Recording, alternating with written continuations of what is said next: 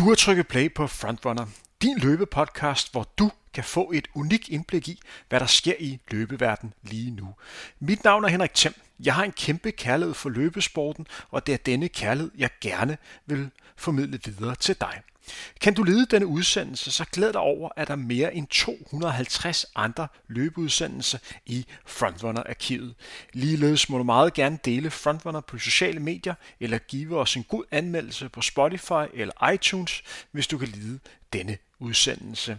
I dag skal du høre en snak med en af de største løbepersonligheder igennem de sidste 30 år herhjemme.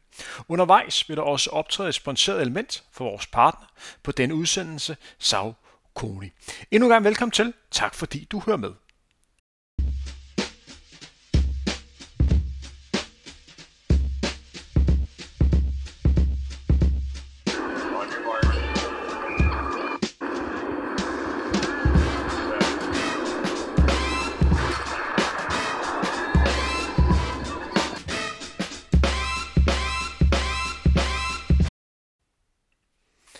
Dag skal vi kigge lidt tilbage og snakke med en af de helt store løbere igennem tiderne herhjemme.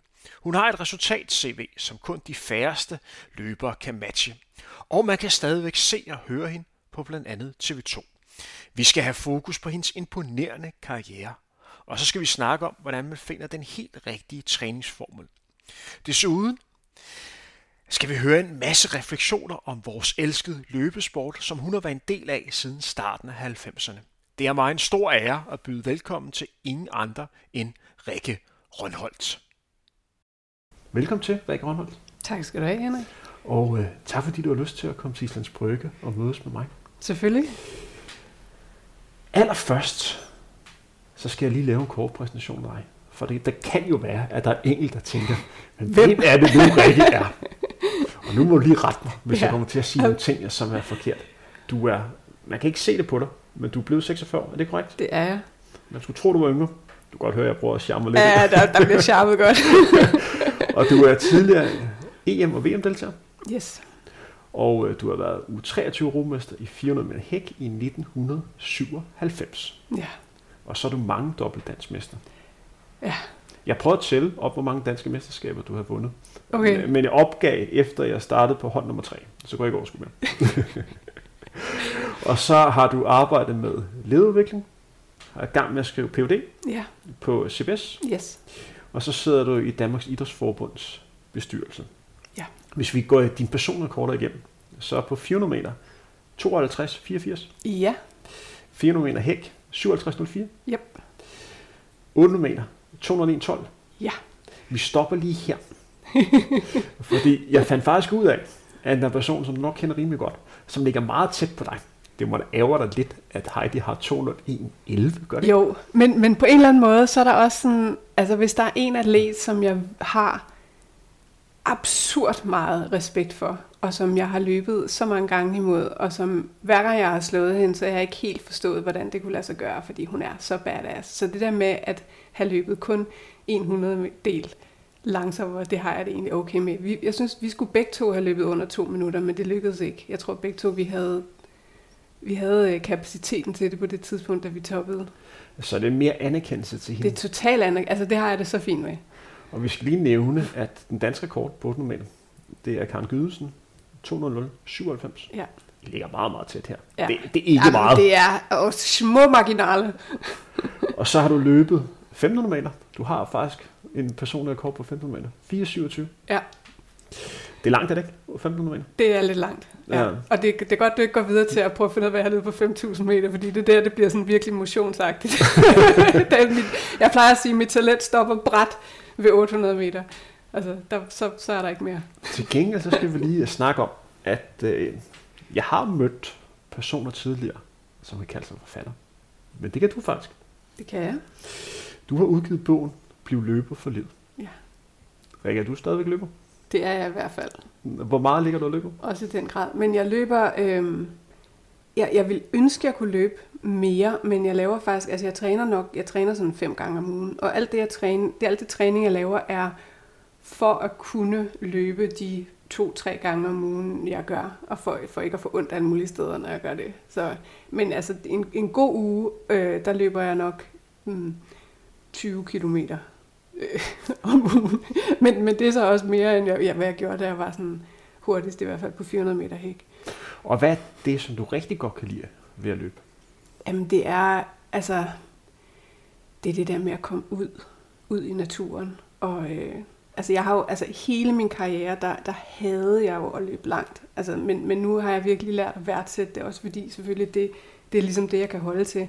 Hvis, hvis ikke jeg havde Altså hvis ikke, hvis ikke det, jeg troede, at, at alt ville gå i stykker, så ville jeg jo ligge og tæsk rundt på banen stadigvæk. Jeg synes, det er klart sjovt over at løbe stærkt. Men, men jeg elsker sådan en, en god tur, hvor jeg kommer ud og du ved, får lige kigget lidt på havet. Og, altså, det er næsten lige meget, hvad for et vejr det er. Det er bare det der med at komme ud og få den friske luft. Det er fantastisk. Det klassiske spørgsmål, som man får, når man møder en, en person. Hvad laver du? Hvordan, hvis du fik det spørgsmål i dag, hvad vil du så nævne, Rikke? Hvad jeg laver? Hvad du laver? Altså sådan til daglig? Til daglig, ja. Hvad laver du jeg? ved, du sidder på sådan et selskabsbord, hvor du sidder med nogen, som du ikke Ja. har tid, og man får det spørgsmål.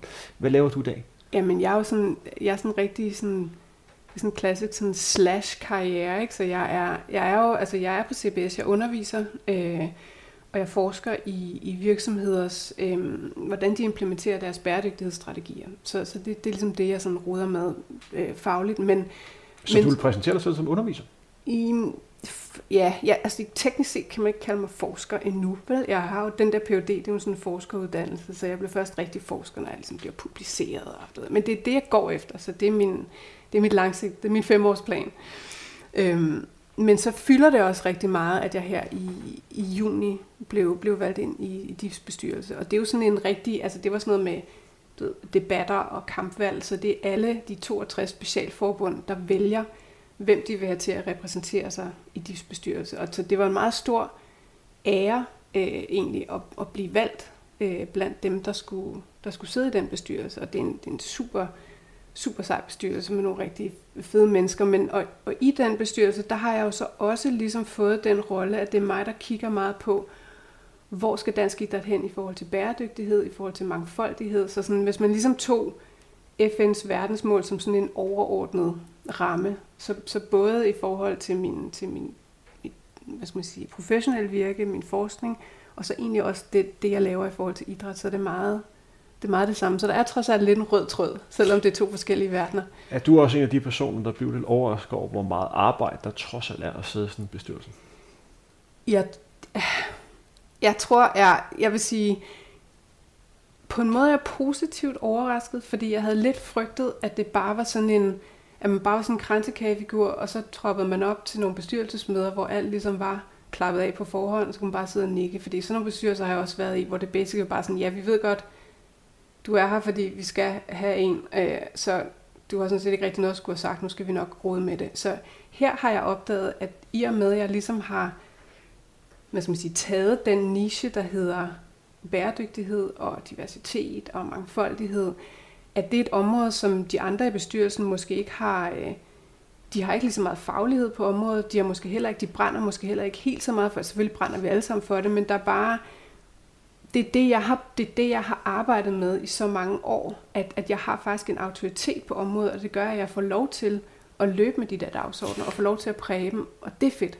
Men det er vel også noget med, at når man skal samle bestyrelser og samle det bedst mulige hold, så er det vel også noget med at få sat de rigtige kompetencer i spil, så man får brugt dig på det rigtige Jo. område. Jo, og det er jo også og det, er jo det, der er det, det, er det, der er det fede, at jeg faktisk så får lov at bruge mine kompetencer. Fordi det var jo ikke, det var jo ikke sikkert. Det kunne godt være, at de havde det sådan lidt, det er super, øhm, det, det kan godt være, at du har en eller anden holdning til det, men, men vi kører ligesom, som vi plejer, eller det skulle slet ikke blande dig i. Men, men jeg kan jo se, at administrationen i Dansk Idrætsforbund, de er, jo, de er jo super glade for at have fået en i bestyrelsen, som har det her fokus, fordi der er en hel masse, der har arbejdet helt vildt meget med det her, men det har måske ikke haft sådan super meget politisk opmærksomhed, og nu har de ligesom en, en, en frontfigur, de kan hænge det op på, øh, og, som, og som ligesom også bærer det ind i bestyrelsen, og så ligesom får løftet det, og som de også kan sende ud. Nu for eksempel, vi havde, vi, øh, vi, vi udgav denne her rapport omkring inklusion af, af transatleter og, og non-binære og interkønnet, og det var det var sådan et virkelig følsomt emne, som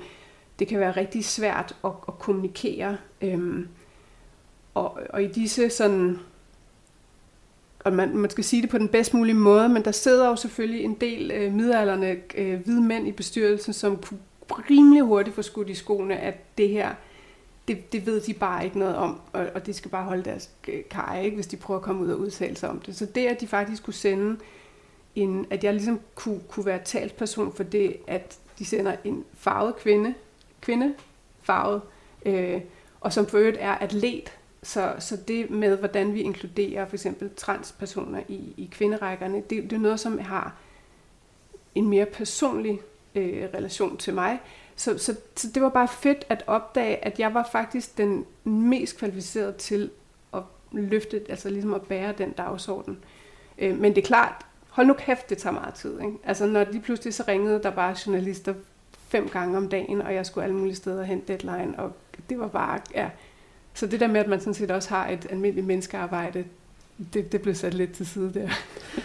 Jeg skal også lige nævne, at der ligger jo to andre udsendelser, hvor du er med, hvor du har snakket med Julie Rivold, og det er faktisk udsendelser, som blev optaget for omkring et års tid siden. Jeg vil lige lave link til det, så hvis man har lyst til at lære rigtig bedre at kende, så kan man genhøre eller høre de udsendelser for første gang.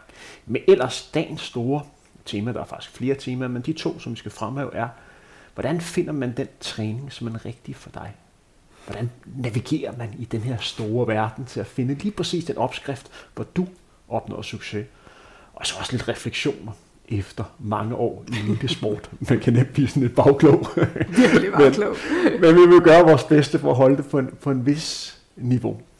Men ellers, Rikke, så skal jeg jo lige nævne dig, at eller nævne over for dig, vi har jo mødt hinanden i mange forskellige sammenhæng igennem årene. Og du har faktisk været med i et tv-studie sammen med mig på TV2, hvor jeg for først og forhåbentlig også eneste gang er blevet hyldet lidt ud af den i nogle af de spørgsmål, som blev stillet til mig. Jeg ved ikke, om du kan huske det. var, det til, øh, var det til det der Royal Run? Vi var til Royal Run for et par år tilbage. Vi må lige, uh, lige sætte op. Vi, vi sidder derinde. Jeg tror, jeg bliver hævet ind for at skulle snakke om selve den her artikel med at løbe. Ja. Og så har vi uh, også Ulle Terkelsen med. Ja, ja. Og så kommer løberne i mål. Og vi har et spurtopgør med Tejs. Og jeg tror, det er sådan Jakob Dybdal, der kommer løbende mål. Og så kommer Tejs over stregen. Jeg tror, han ender med at vinde. Og så ligger han, så, han ligger sig ned. Han er, han er rimelig træt, fordi de har, har spurgt, han har syre i hele kroppen. Og så får vi det meget nærliggende spørgsmål, Ulle Terkelsen. Hvorfor ligger han der? Ja. Og så svarer jeg lidt, at manden er træt, han har lige, øh, lige øh, haft en, en slutspurt, og han skal lige finde sig selv igen. Og så kommer vi til at snakke om mælkesyre og, og syre i benene. Og nogle af de spørgsmål, den gode Ulla har stillet, var spørgsmål, som jeg nu ikke normalt fik. Jeg godt forstå spørgsmålet, men det skilte sig bare lidt ud. Så for første og sådan forhåbentlig også eneste gang, så var jeg sådan, hvad sad derinde, hvor jeg tænkte, damn, hvad var det nu, jeg fik svaret? jeg bare tænkte, på, det begyndte at blive fint. Så da jeg, kom, da jeg var ude af studiet, der havde jeg sådan lidt dårlig følelse, hvor jeg bare tænkte, fik jeg nu svaret godt nok på det her? Hvordan var det nu her? Fordi det er sådan, det med at skulle ind og forklare sådan helt specifikt, hvad mælkesyre var, og hvad det betød for kroppen, og hvordan det sådan arbejdede. Altså, jeg har oplevet mælkesyre og andet, men altså, jeg var ikke helt sikker på, om jeg fik forklaret det helt på den rigtige måde. Så jeg skulle hjem, og så sad jeg bare og stene hele den der TV2-udsendelse igen, og jeg, jeg så alt for simpelthen bare lige at høre det, som jeg havde sagt derfor, bare lige at genhøre, for jeg havde sådan lidt dårlig fornemmelse i kroppen. Det var ikke helt så slemt, som jeg husker det, men det er sådan den eneste gang, hvor jeg sådan bekørte af sporet der. For faktisk nogle meget reelle spørgsmål. Ja, men, men altså, det, jeg, Ulla Terkelsen er jo en legende, og det, der er så fedt ved at sidde med hende i det der Royal Run-studie, det er jo, at hun er jo hun kan jo overhovedet ikke se formålet med at løbe. Altså hun er sådan, hvorfor gør de det? Altså hvorfor? Det er så latterligt.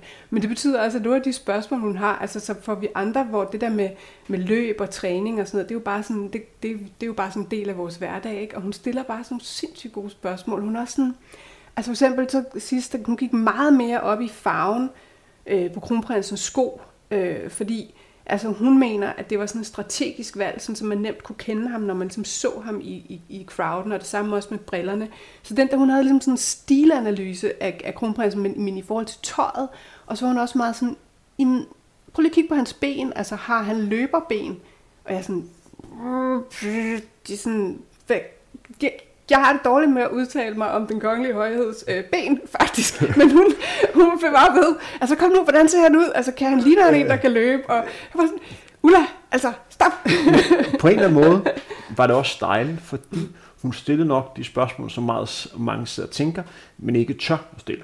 Jo, men også fordi det, der er så fedt ved Royal Run, det er jo, at det er jo det har jo sindssygt mange seere, og det, det jo er lykkedes med, det er, at du har altså, mennesker, som normalt overhovedet ikke går op i idræt, sidder og ser det som, jeg synes jo, det er en sportsbegivenhed.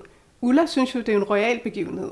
Øh, og det gør TV2 sådan set også. Altså, så, så det der med, men det at vi faktisk har fået sporten kædet ind i noget, som er så nationalt, så, så jeg synes jo, Royal Run er jo tæt på at være vores, vores nationaldag. Altså det er jo der, hvor hele Danmark gør noget sammen. Og det, at det de gør, er at løbe, det er jeg jo bare sådan! Altså det er, det er simpelthen så fedt. Så er vi lidt derhen, hvor vi i princippet godt kan kalde den danskernes motionsdag.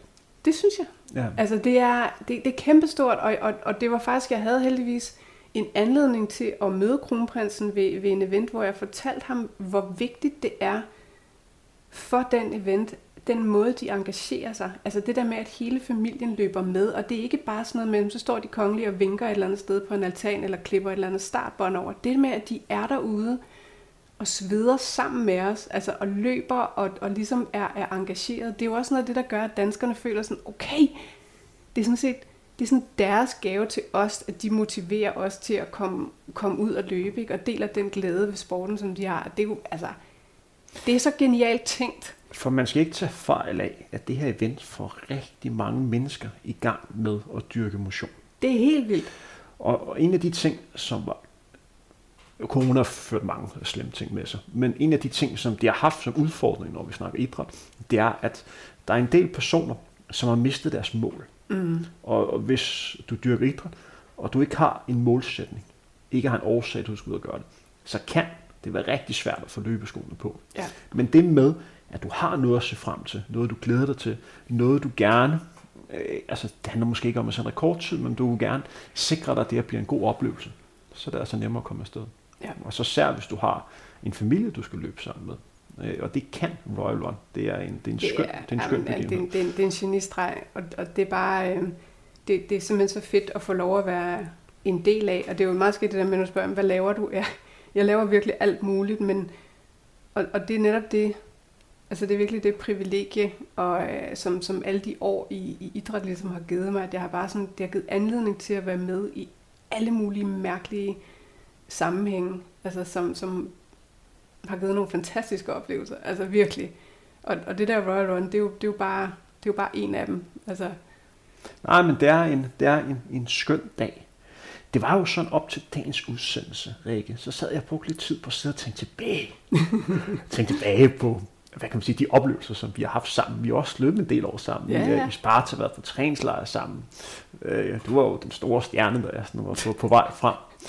Men ting, som jeg fuldstændig havde overset, og jeg ved ikke, om det var min egen sådan, fastslåhed på min egen karriere, men du gjorde rent faktisk comeback i 2012 op mod OL efter i 2008. Øh, det var der, hvor du sådan trak dig tilbage sådan officielt.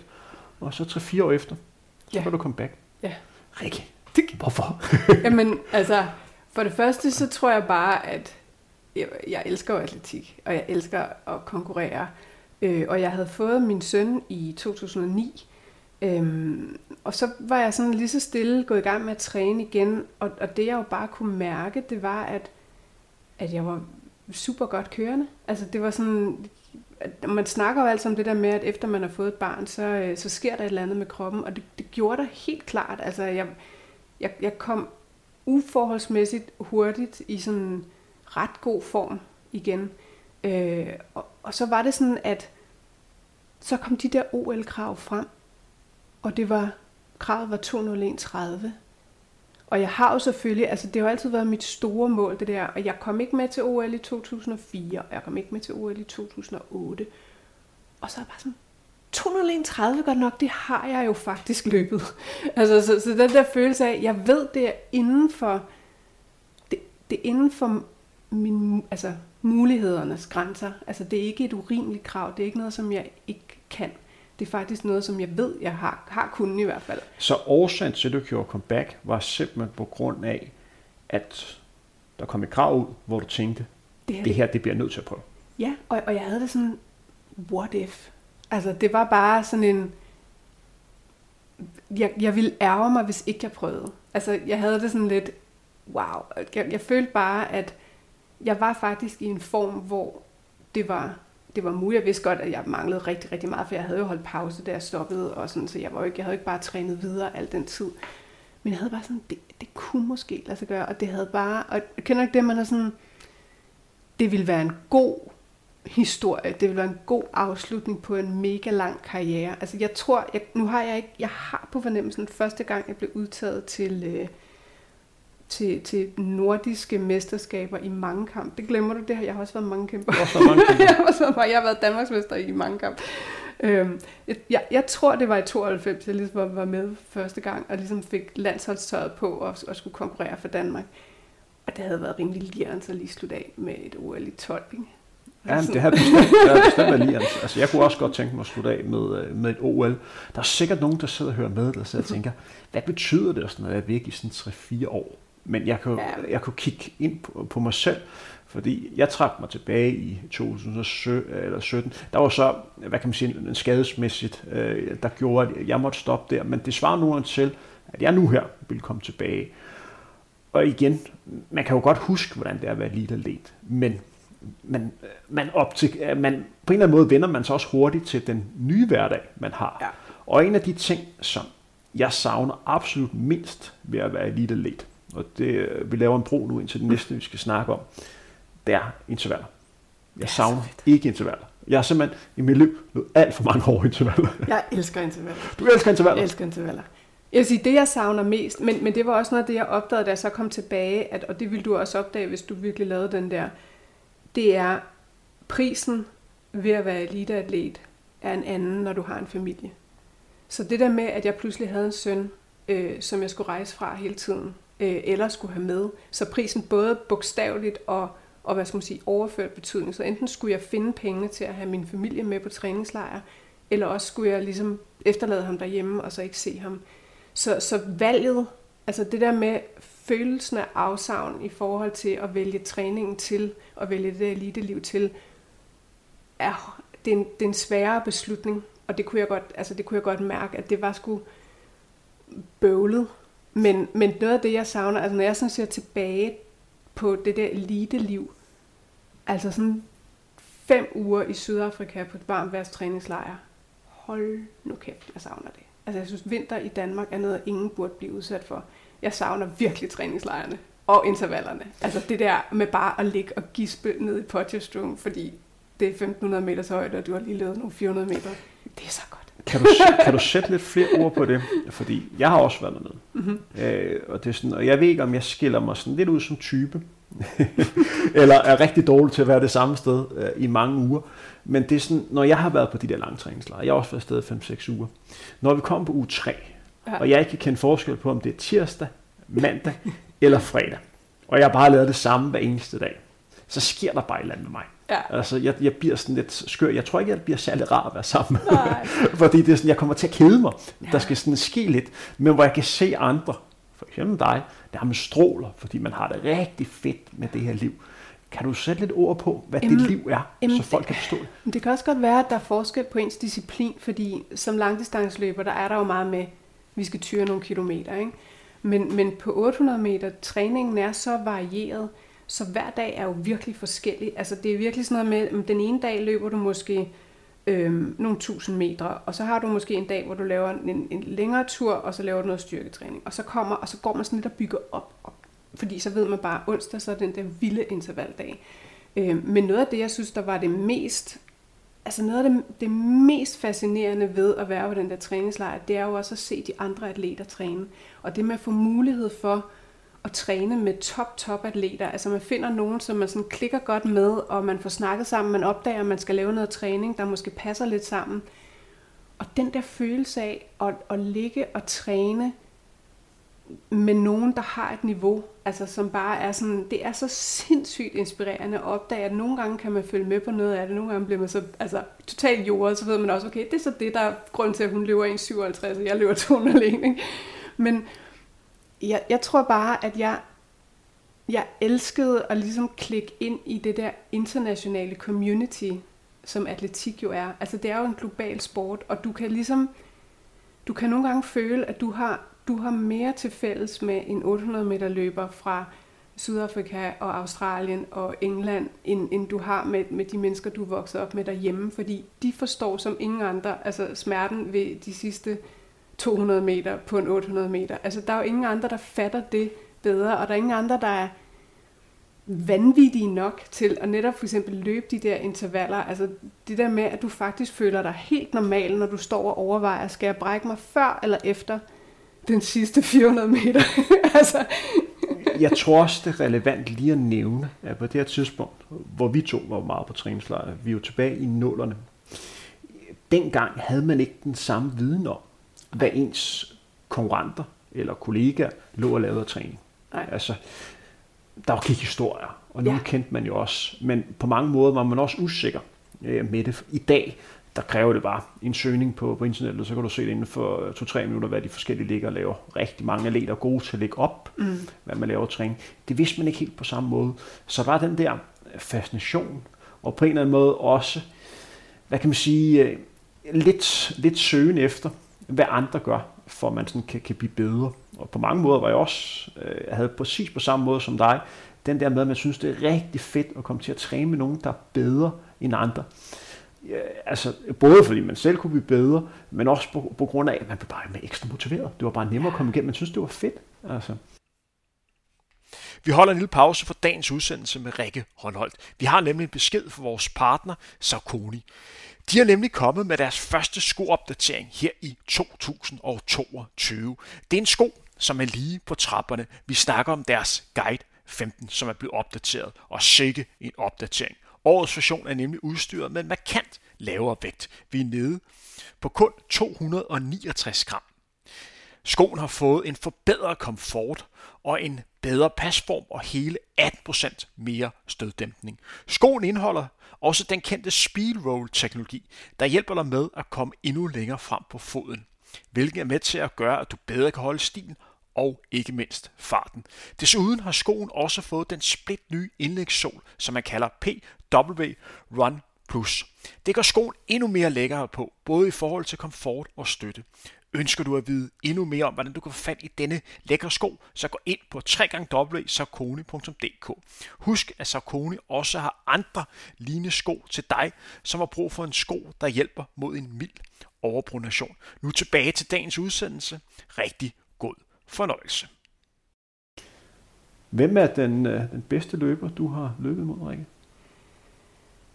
Eller, eller sige, du også sige at træne ja, med. Altså den, den jeg tror, en af de største oplevelser, jeg har haft med sådan noget, det var en gang, jeg var på træningslejr med øh, den, den træningsgruppe, der var rundt om Kathy Freeman, som var den australske 400 meter løber. Øhm, som vandt OL på hjemmebane i Sydney. I Sydney. Havde, havde den der helt ja, på. Ja, og hun var, altså da, da jeg voksede op, der var hun ligesom mit forbillede. Altså, jeg, jeg har set hende i fjernsynet løbe 400 meter. Jeg synes, hun var mega sej. Hun var også god i, i rigtig, rigtig mange år. Jeg tror, hun slog igennem som sådan noget, altså 16-årig-agtig, og så bare havde en lang karriere. Og så det der med, at bare få lov, og hendes træner var sådan, prøv at du, du ruller bare med. Og der var jeg sådan lige skiftet fra 400 meter hæk til 800 meter, så meget af min træning var stadig sådan meget 400 meter-agtig, og, og jeg var egentlig i form til det. Så jeg røg bare med på hendes træning, eller det vil sige, hun brugte mig som, altså hun tørrede gulv med mig til sin træning. Jeg har aldrig oplevet, jeg tror aldrig, jeg har været så smadret. Og det, der var så sjovt med, hun sagde, at det var så motiverende for hende, fordi min statur mindede hende om Marie Perec, som var den franske 400 meter løber. Hun altid lå og kæmpede med sådan en høj, øh, mørk løber. Og hun sagde sådan, når hun sådan så mig ud af øjenkrogen, så var hun bare sådan, det er Perec. Hun kommer der. Så, så det der med, at hun blev mega motiveret af at træne med mig, og jeg var selvfølgelig bare altså, helt vildt beæret og mega motiveret af at træne med hende. Men at ligesom se, altså fordi de der stjerner, øhm, man har altid et eller andet billede af, at det er bare nemmere for dem, eller de, de kan bare noget, ingen andre kan. Men, men når du så træner med dem, sådan, og bare står der ved siden af dem på de sidste intervaller, og bare kan se, hvor hårdt det er for dem, og hvor hårdt de arbejder, så får du virkelig på den ene side, så får du sådan en følelse af, at de er jo bare mennesker. Altså, de er selvfølgelig sindssygt talentfulde atleter, men det er det samme træning, de laver. Altså, de, de skal også bare, de skal løbe de der intervaller, de skal lave al den der styrketræning, de skal, altså, de skal restituere, de skal spise, de skal sove. Det er bare sygt hårdt arbejde. Der er ikke sådan en eller anden magisk øh, øh, trylles, tryllestøv, du lige døster ud over, og så kan du bare. Hun knoklede så røvhårdt. Altså, så hun havde fortjent, altså hver eneste sejr, jeg har set hende få. Jeg ved, hvor meget hun har arbejdet for dem. Men det tror jeg måske var sådan, det står nok tilbage som sådan en af de største oplevelser at træne med hende. Også for at blive mindet om, hvor meget det kræver for at nå sit mål. Ja, altså, og, og det var sådan noget, hun trænede jo faktisk tre gange om dagen tit. Altså, hvor hun havde, vi havde et morgenpas, så et eftermiddagspas, men så om aftenen, så lavede hun også lige øh, 250 øh, armbøjninger og 250 maveøvelser. Og så der var lige sådan en lille e, ekstra serie, man lige, der var lige sådan lidt aftentræning der, ikke? Inden man skulle sove. Jeg var bare sådan, mand, som om vi ikke havde lavet nok. Men, men det var bare altså benhårdt. Jeg kommer også til at tænke på, at øh, første gang, at jeg var i Sydafrika, der var du også dernede. Øh, jeg ved ikke, om du var på stadion den dag, men det var ved det, øh, en af de dage, hvor jeg første gang opdagede, hvor meget medfødt talent betyder. Mm-hmm. Der var et stævne øh, på et lokalt atletikbane, hvor at de bedste mandlige øh, mellemdistanceløb i Europa, de bedste englænder, de bedste tyskere, de bedste franskmænd og Schweizer skulle mødes på en 1000 meter. Og jeg sad der og kiggede og bare tænkte, wow mand, de kom bare i deres fedeste dress, og det så bare super fedt ud. Fede spikes, fede briller, det hele kørt bare. Altså, det så bare fedt ud. Det der kunne jeg godt tænke mig. Det er bare nice. Og så lige før løbet, så kom der sådan en lokal knægt. Bare mave, Bermuda shorts, bare ja. tær. Spurgte mig at være med. Ja. Og bare så sagde ja, ja, det må gerne løbe med. De første 400 meter, han løb jo helt hæsligt. Han mindede lidt om mig, dengang jeg var på vej frem. Armene kørte til side, hovedet til side, helt ned i hoften. Det så skidt ud. Men han hang stadig på. Og så da det nærmede sig, øh, hvad kan man sige, anden omgang, begyndte han at arbejde op i feltet. Og sidste 200 meter, der sprinter han for alle og vinder det her løb. Bermuda ja. shorts, bare tær. Og jeg kan bare se nogle af de englænder, kan huske, at de tog bare deres pickguard, gav skoen til ham og sagde, jeg gider ikke det her. Værsgo, du er mere fortjent. Og jeg sad bare der og tænkte, det er første gang, at det gik op for mig, at der er bare nogen, der har talentet. Og, og faktisk, altså... Har du oplevet det, Rikke? Ja, og jeg vil også sige, når, øhm, når folk de spørger sådan det der med, hvad er det, hvorfor er det, at idræt er så vigtigt? Altså, hvorfor er det, at, at, at den, at man skal sige, idrættens verden betyder noget for, for, hvor, for resten af verden, og, og det der symbolik, der er i, at der er 400 meter rundt for os alle sammen. Og når du træder ind på det der stadion, og det var især noget af det, jeg oplevede, oplevede der i Sydafrika, at den valuta, der er på stadion, det er jo ikke penge. Så du kan komme ind fra ghettoen og ligesom ikke eje et par sko, og så være rig det øjeblik, du træder ind på banen. Fordi hvis du har talent, og du har viljen til at knokle, så, så, er, det dig, altså, så er det dig, der har penge i banken. Ikke? Det er ikke dem der, de der nøsede atleter med deres massør og deres du ved, diætist og alle deres sponsoraftaler og alt muligt, at valutaen på stadion er talent, råt talent. Og du er nødt til at anerkende det. Så du kan godt synes, at, at nogen øh, er irriterende, eller de tror på noget, du ikke tror på, eller de kommer ikke fra det område, du kommer fra, de snakker ikke, som du snakker. Men, men når du træner sammen, så lærer du at øh, hvad skal man sige, værdsætte og anerkende og respektere det, altså det fysiske talent og viljen til at træne. Og der er bare, altså jeg har også for eksempel engang, øh, jeg fik lov at løbe et træningspas med Ezekiel Seping, som var, han vandt, jeg tror han vandt VM for masser af år siden. Men en sydafrikansk løber, som også var sådan, vi havde jo literally intet til fælles. Altså vi, vi kom fra to helt forskellige verdener. Jeg kan jo vokset op ude i, altså ude i de der shanty towns der, og jeg kommer sådan helt øh, uh, curlingagtigt fra Danmark, ikke vokset op i Allerød, og det hele kører. Men tilfældigvis, det der bare var så skægt, det var, at vores skridtlængde var præcis den samme. Vi skulle løbe sådan nogle 200 meter, og jeg kunne løbe hver anden af hans 200 meter, fordi at han skulle løbe meget hurtigere, og jeg skulle løbe sådan nogle max nogen, og han skulle løbe sådan en konkurrencetempo. Men når vi så bare løb der ved siden af hinanden, så var det bare sådan helt synkront. Altså det var simpelthen så fedt, og det der med at ligesom kunne bruge ham som spejl, for han var en sindssygt dygtig løber. Han havde bare sådan en perfekt form, og jeg blev bare en bedre løber af at løbe ved siden af ham, fordi jeg ligesom kunne sådan tilpasse mig. Og så der på den sidste, hvor vi bare var totalt smadret, og han, Og vi sådan lige, sådan, du ved, sådan lige kiggede og bare sagde, der er ikke nogen, der kommer til at lægge sig ned her. Jeg skal bare slå ham, og han var bare sådan, jeg skal bare ikke tabe til hende der. Og så blev det jo, altså, og det er så latterligt, for det er sådan helt barnligt, men den der glæde ved at presse sig selv til det yderste og bruge sin krop på den måde, det gjorde jo bare, at det øjeblik, der havde vi jo alt til fælles. Og det er det, som idrætten kan. Altså det med, at den kan bare nedbryde de der barriere, som vi ellers sætter op. Alt det, vi tror, vi ved om hinanden og hvem vi er. Men du kan ikke gemme dig, når du står der på stadion. Du er så nøgen. Og altså... det er vel også der, hvor atletikken skiller sig lidt ud. Fordi vi er hele verden med. Ja. Og du bare alle er samlet om det samme. Fordi på banen, der er vi alle ens. Det er vi. Og der går det bare ud til, øh, hvem, der, hvem der præsterer bedst og kan bedst. Fordi det er så simpelt. Ja. To omgange på banen. Ja. Det handler om, hvem der kommer først. Og apropos det der med, når du skal prøve at forklare, hvorfor kyler han sig ned på gulvet eller på, på jorden, når man er træt.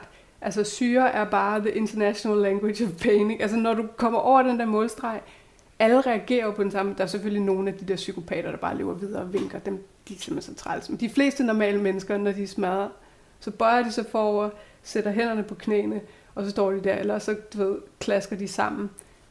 Og det ser bare ens ud.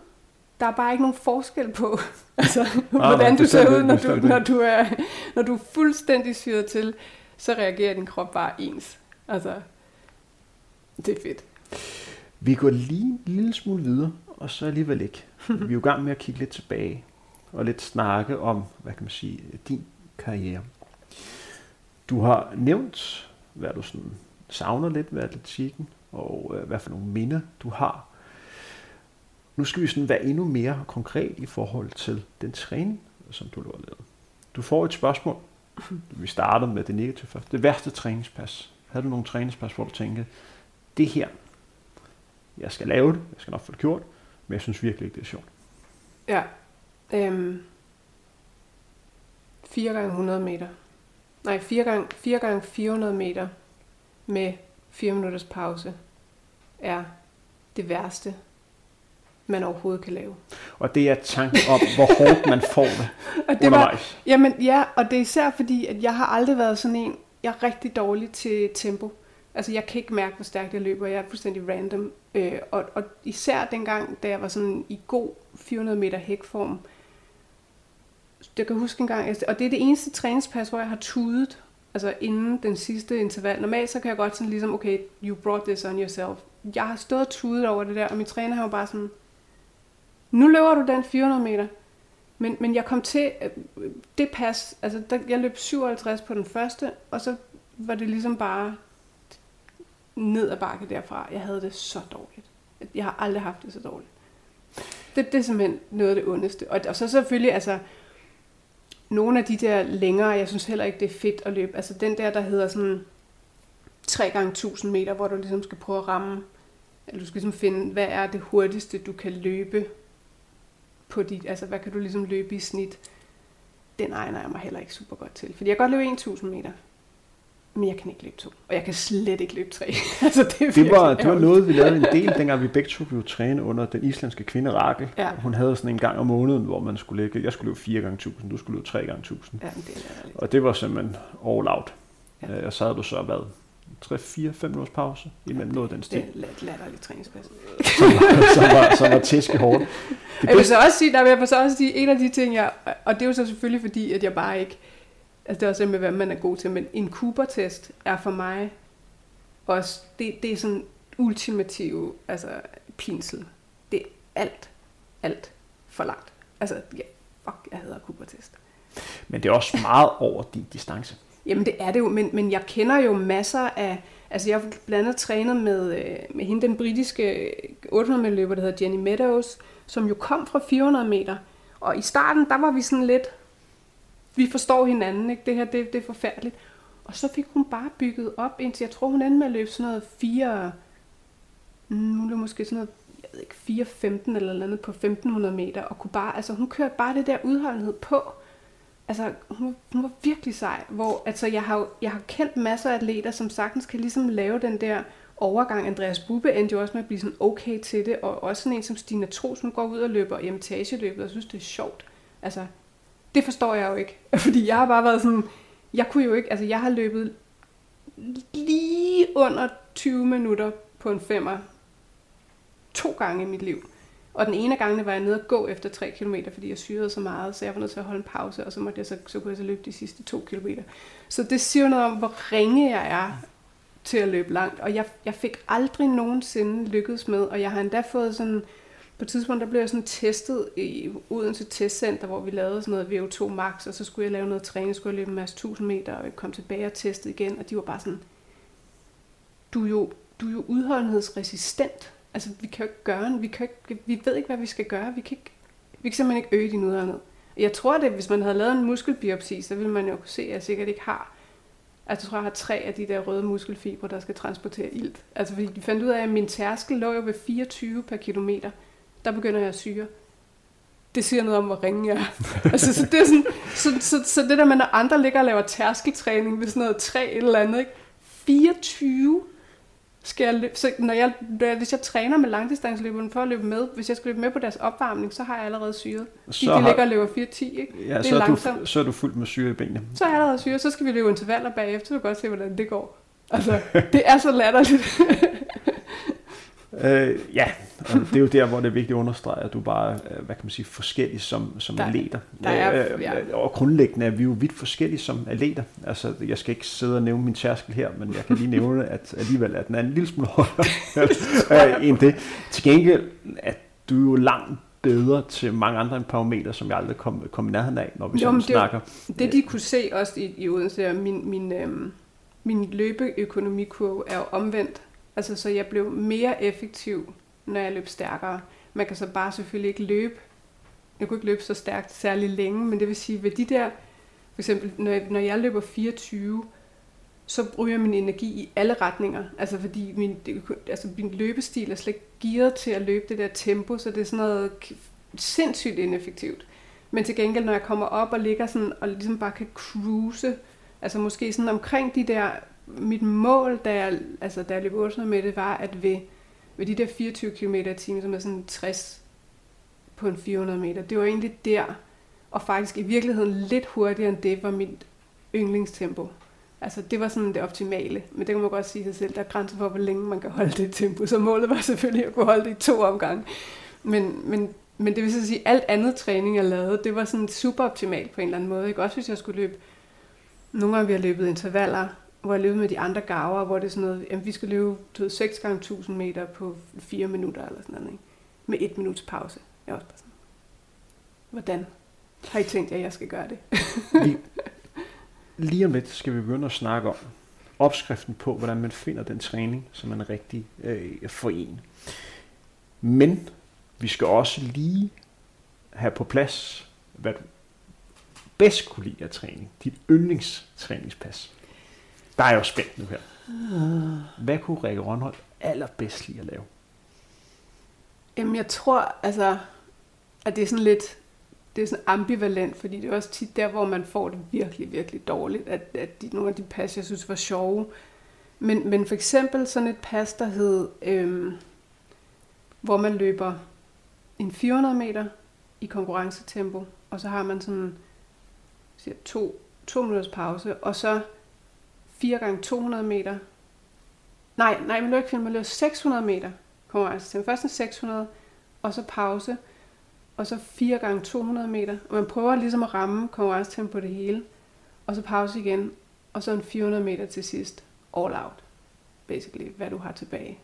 Det lyder vanvittigt hårdt. Det er vanvittigt hårdt. Men, men det var den type træning, som, hvad skal man sige, mit talent egentlig passede allerbedst til. Så, så det jeg egentlig var god til, det var sådan noget med, at jeg kunne syre, jeg kunne virkelig producere mælkesyre. Altså jeg ved, sådan, når, man, når man tester sådan en maratonløber, og de skal lave sådan nogle max-tester, så sådan noget, hvis du har 9 millimol øh, per liter i blodet, så, så er du ligesom ved at falde af båndet med frode og munden. Ikke? Men jeg har målt 21. Altså, så jeg kan virkelig, virkelig syre. du kan og, virkelig, og jeg var stadigvæk ved bevidsthed. Ja. ja. Men, men så, så den der type træning, hvor jeg sådan fik lidt pause, Øh, ikke alt for lidt pause, men noget lige nok. Og så det, der man faktisk, man bruger de der 200 meter til, man nærmest sådan faktisk restituerer lidt undervejs. Så selvom det er sygt hårdt, når du lige har løbet en 600 meter, så skal du løbe 200, skal du løbe 200, skal du løbe 200. Men du løber 200 sådan lige lidt under, så måske sådan 31 32, sådan lidt, lidt langsommere konkurrencetempo, så de 200 meter er egentlig restitutionen frem til den sidste 400 meter, hvor målet så selvfølgelig er, hvis du kan løbe under 60, det er ikke så en god dag. Det så det, det gør, er, at det, det, det prepper dig til at være komfortabel med det der 800 meter tempo, og bare blive ved og ved og ved med at gøre det. Det var noget, det synes jeg var sygt sjovt. det næste spørgsmål, du får, det er, hvis du skal kigge tilbage, og så skulle løbe et løb igen.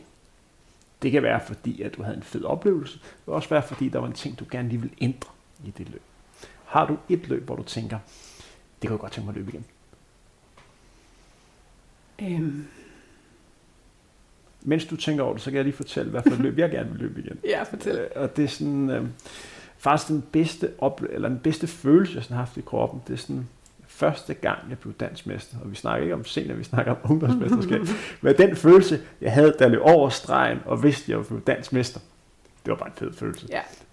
De sidste 200 vil jeg gerne løbe igen. Ja. Altså, det er bare sådan, der er et eller andet sådan magisk over sådan første gang. Det var bare fedt. Ja. Den vil jeg gerne have igen. Ja. Jamen, jeg vil også sige, altså hvis jeg skulle, det der irriterer mig mest er, da jeg sætter min personlige rekord, den sætter jeg i, øh, nede til et stævne i øh, Leverkusen i Tyskland. Og, og jeg havde ligesom så meget overskud. Altså det var ligesom, det var så tilfældigt, at jeg ikke løb 2.00 et eller andet den dag. Altså jeg lå ligesom bare i det der felt, og jeg bare sådan, ah, det kører, det kører, så var der 150 meter tilbage, og så overhalede jeg en hel masse mennesker, og sådan, men, men det var ligesom ikke, altså hvis jeg ligesom havde haft sådan den der, okay, det er i dag, det er i dag, du sætter dansk rekord. Det, jeg var ligesom bare sådan, nej, det er endnu et løb, og det er meget fedt, og jeg er i meget god form. Jeg har nogle andre løb legnet op. Men, men det der med at vide, det var det. Altså det var den dag, hvor du var i allerbedst form, og vejret var godt, og feltet var godt, og alting var bare godt. Og det er ligesom om, den der dag, hvor du løber dit livsløb, du ved jo ikke, det er dit livsløb. Du tror jo hele tiden, at Nå, men, ved, der kommer andre løb, og det er noget andet, og sådan noget. Så det der med, jeg gad godt, og ligesom den dag for at vide, nu er det nu. Altså. Fordi jeg kan næsten gætte mig til, at du nu kommer over stregen og ser P'eren, at du alligevel ikke var helt tilfreds, fordi som løber er der altid punkter, hvor man tænker, hvorfor gjorde jeg ikke det her? Jo, men det er også bare sådan, jeg tror meget mere det der med, at have troet på, at jeg godt kunne have presset den mere. Fordi jeg har altid haft sådan med 800 meter, jeg har altid haft alt, alt for meget respekt for distancen. Jeg er jo redselslagen. Jeg synes jo, det er cirka en omgang for meget. Så, så jeg er altid sådan, jeg starter ud på de første 400 meter med sådan en, uha, det bliver hårdt det her, uha, det går stærkt, uha, det er synd for mig. Og så når jeg til 500, og så opdager jeg, at det skal sgu nok gå alt sammen. Øh, hvis bare jeg lige kommer op til 600, og så ved 600, så tænker jeg, fedt, nu løber vi. Øh, altså, så, sådan har jeg for det meste haft det. Men, men hvis jeg nu havde haft sådan en, nu holder du med hende? Fordi hende, der, der vandt, jeg tror, hun løb sådan noget 250 eller noget. Og jeg skulle bare have haft sådan, hende slår du. du, du hvis jeg nu havde haft sådan op i hovedet, du skal slå hende her. Fordi det var bare sådan, hvorfor ikke? Altså så det der med at have alt for meget, jeg, jeg var ikke, jeg manglede måske den der, øh, altså det kan vi snakke om, de atleter vi har i dag, de er jo bare så sindssygt målrettet, at de kender deres eget potentiale. Og jeg havde ikke nogen til at fortælle mig, at jeg burde stå i en VM-finale på 800 meter, og at jeg havde altså, kapaciteten til det. Jeg var sådan, uh, det er vildt. Uh, uh, det går stærkt det her. Ikke? Altså, nu må vi prøve at se, om, hvad vi kan. Og målet var ligesom bare at klare VM-kravet, eller sådan, som var 231. Og så løb jeg under det, så du, var jeg sådan helt vildt stolt. Du nævner noget interessant, som jeg synes, vi skal, skal snakke lidt mere om, selvom det måske ikke helt var planlagt nu her. Men vi er nødt til lige at, lige at bruge lidt tid på det forskel på for kultur og nok også generationer. Fordi jeg har også lagt mærke til, at den generation, som vi har nu, som opnår flotte resultater, har en tro på sig selv, mm. som er helt unik, som på en eller anden måde vil vise sådan en kendetegnet generation, fordi det er jo ikke kun én, der har det, der er mange, der har den her, jeg kan, og jeg vil, og jeg skal nok vise det. Ja. Hvor den generation, som vi var en del af, man skulle alligevel også passe på med, ikke at ville det for meget. Man skulle ja. i hvert fald ikke sige det. Ja. Fordi hvis man sagde det, så var der for nogen, der sådan skulle pille en ned. Ja, jeg tror helt klart, der var sådan noget, der var lidt sådan noget jantelov, og, og måske også bare sådan, at vi havde ikke nogen, vi havde ikke rigtig nogen forbilleder, eller vi havde ikke nogen, altså vores gen, altså de nye her, de har set Sara Slot vinde, vinde sølv ved OL, ikke? og vi havde ligesom, jeg havde aldrig set en dansk løber, altså ud over Wilson, som jeg var bare sådan, okay, men han er fra en anden planet -agtig. Han rører jo ikke jorden, så det har jo ikke noget med mig at gøre det der. så, så, så det, du, det du siger, det er, at du helt konkret manglede en person, som havde brudt muren. Ja, jeg tror, har... ja, hvis, hvis nu jeg havde været en del af en årgang, hvor øh, det var ikke om man kom til OL, det var om, altså, hvor man placerede sig i finalen. Men vi havde jo, det var sådan lidt, på det tidspunkt var dansk atletik sådan lidt, prøv vi, vi satser på, på de tekniske discipliner, fordi vi har ingen løbere, der kan noget agtigt. Så det der med at vælge, en, allerede det at vælge en løbedisciplin var sådan lidt taberdømt, fordi der havde vi jo ikke en chance. Og vi var også, det skal så også siges, vi var altså også i en tid, hvor hver gang der havde været, og no offense, men hver gang der havde været russiske mesterskaber, så droppede jeg jo 12 pladser ned ad verdensranglisten. Fordi der var så mange, altså random atleter, der bare hvert år kom der nogle nye øh, mærkelige russere, der løb 1,58-agtigt. Altså, så det var også sådan, ja, man, man, er bare, man var bare glad for at være med, men man troede ikke rigtigt på, at man kunne være noget. Jeg laver lige en sammenligning til en anden idrætsgren. Øh, jeg faldt over, at jeg har godt lige klovn og mhm. kender Frank Varm. Han har begyndt at lave sådan tre afsnit, hvor han dykker ned i badminton, great again. badminton great again. Jeg synes faktisk, at der er mange interessante ting at hente. Og nogle af de ting, som der slog på mig, det var i starten udsendelse, hvor han snakkede med en hedderkrone legende inden for badmintonverdenen. Jeg kan desværre ikke huske, hvad han hedder nu her. Men han sad og nævnte, hvad badmintons succesformel var. Mm-hmm. Og han sagde, en af de ting, som man har gjort rigtigt i badminton, det er, at der hele tiden har været nogen, der, at de har igennem en periode for 50 år hele tiden haft nye, der kommer frem, hele tiden folk på topplan. Det vil sige, at dem, der ligger ned under, hele tiden har nogen til at træne opad, mm. nogen til at kigge op imod og, og spejle sig i og vide, okay, det er det, jeg skal gøre for at komme derhen. Det er det, det kræver for at rykke mig endnu mere.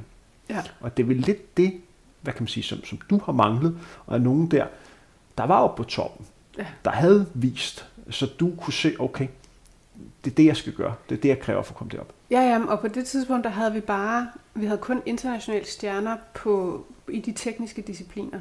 Og det var jo også derfor, tror jeg, at, at da jeg valgte at satse på 400 meter hæk, det var sådan ligesom, der, vi, vi så ligesom, vi tænkte, okay, der har vi sådan en eller anden niche, fordi der er det mindste noget teknisk med. At jeg så var en elendig hækkeløber, det kunne man så overveje om.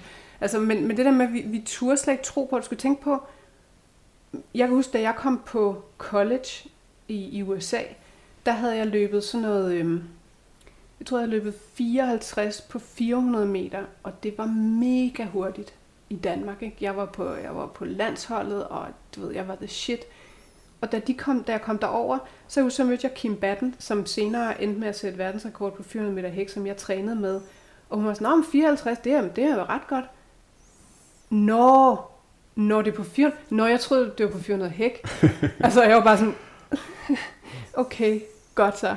Og, og det var virkelig sådan noget, hvis jeg skulle på deres 4x4 hold, så skulle jeg løbe under 53. Jeg skulle split under 53 for at blive udtaget til holdet. Og det var jo sådan, i Danmark, der var det jo bare sådan noget, det er der jo ikke nogen, der gør. Jeg havde aldrig set nogen løbe så stærkt i mit liv. Altså, så, så det der med, at, at det er virkelig relativt, at man har virkelig brug for at, at netop få flyttet de der grænser. Det er også det, der sker med vores stafetpiger for eksempel, at de ligger jo og presser hinanden. Lige pludselig så er de ikke, der er ikke sådan en sprinterdronning, der ligesom selv synes, hun er the shit, fordi hun kan løbe 25 på 200 meter. Nu er det bare sådan, nej, det starter ligesom ved 23. Altså, det er der 200 meter starter.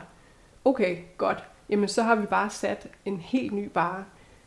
Ja, man kan sige meget om, om, om dansk øh, sprint. Øh, men en ting, som har imponeret mig helt, øh, helt vildt, det er, at udover at de har kvalificeret sig til OL både herrer og damer, så de også hver især formået at tage det med over til deres egen karriere mm. og virkelig rykke sig. Og det bedste eksempel på det, det er princippet øh, herrene, der lidt, lidt kigger på kvinderne og siger, det kan vi da også, det kan vi da også, vi vil da også gøre det her. Mm. Og så du havde et dansk mesterskab på 100 meter i Odense, hvor fire ud af de fem bedste tider nogensinde på 100 meter bliver sat der i selv samme løb.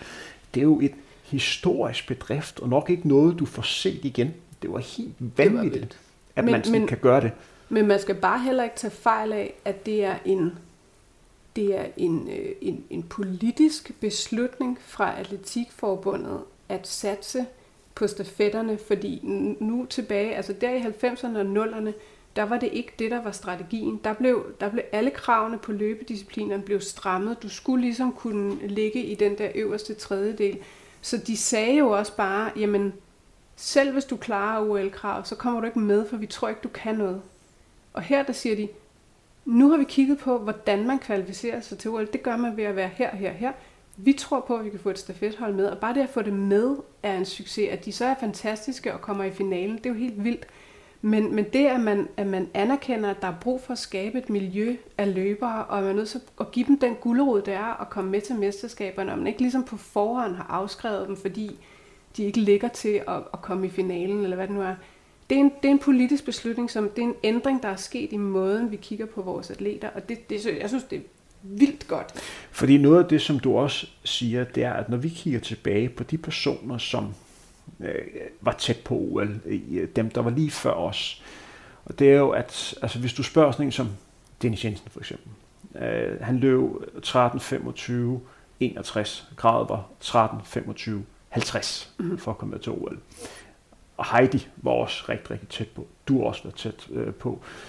Der er mange atleter, som i princippet løber, som har ligget så tæt på at komme med, hvor man godt argumenterer for, selvfølgelig skulle de have været med til OL, fordi man kunne godt lige have, altså, lige have rykket lidt på den, fordi at der var mulighed for at kunne få dispensation. Så der er et fravalg der. Mm-hmm. Men det har jo gjort, at de forbilleder, som har været, der er de her løb, som var vej frem, de på en eller anden måde bliver lidt påvirket af det, fordi selvfølgelig er de ikke tilfredse, men selvfølgelig er Dennis ikke glad for, at han ikke kommer til OL. Så på en eller anden måde, så skaber lidt øh, hvad kan en dårlig stemning er måske forkert, men du mangler, dem, du mangler de forbilleder, der virkelig har vist vejen frem.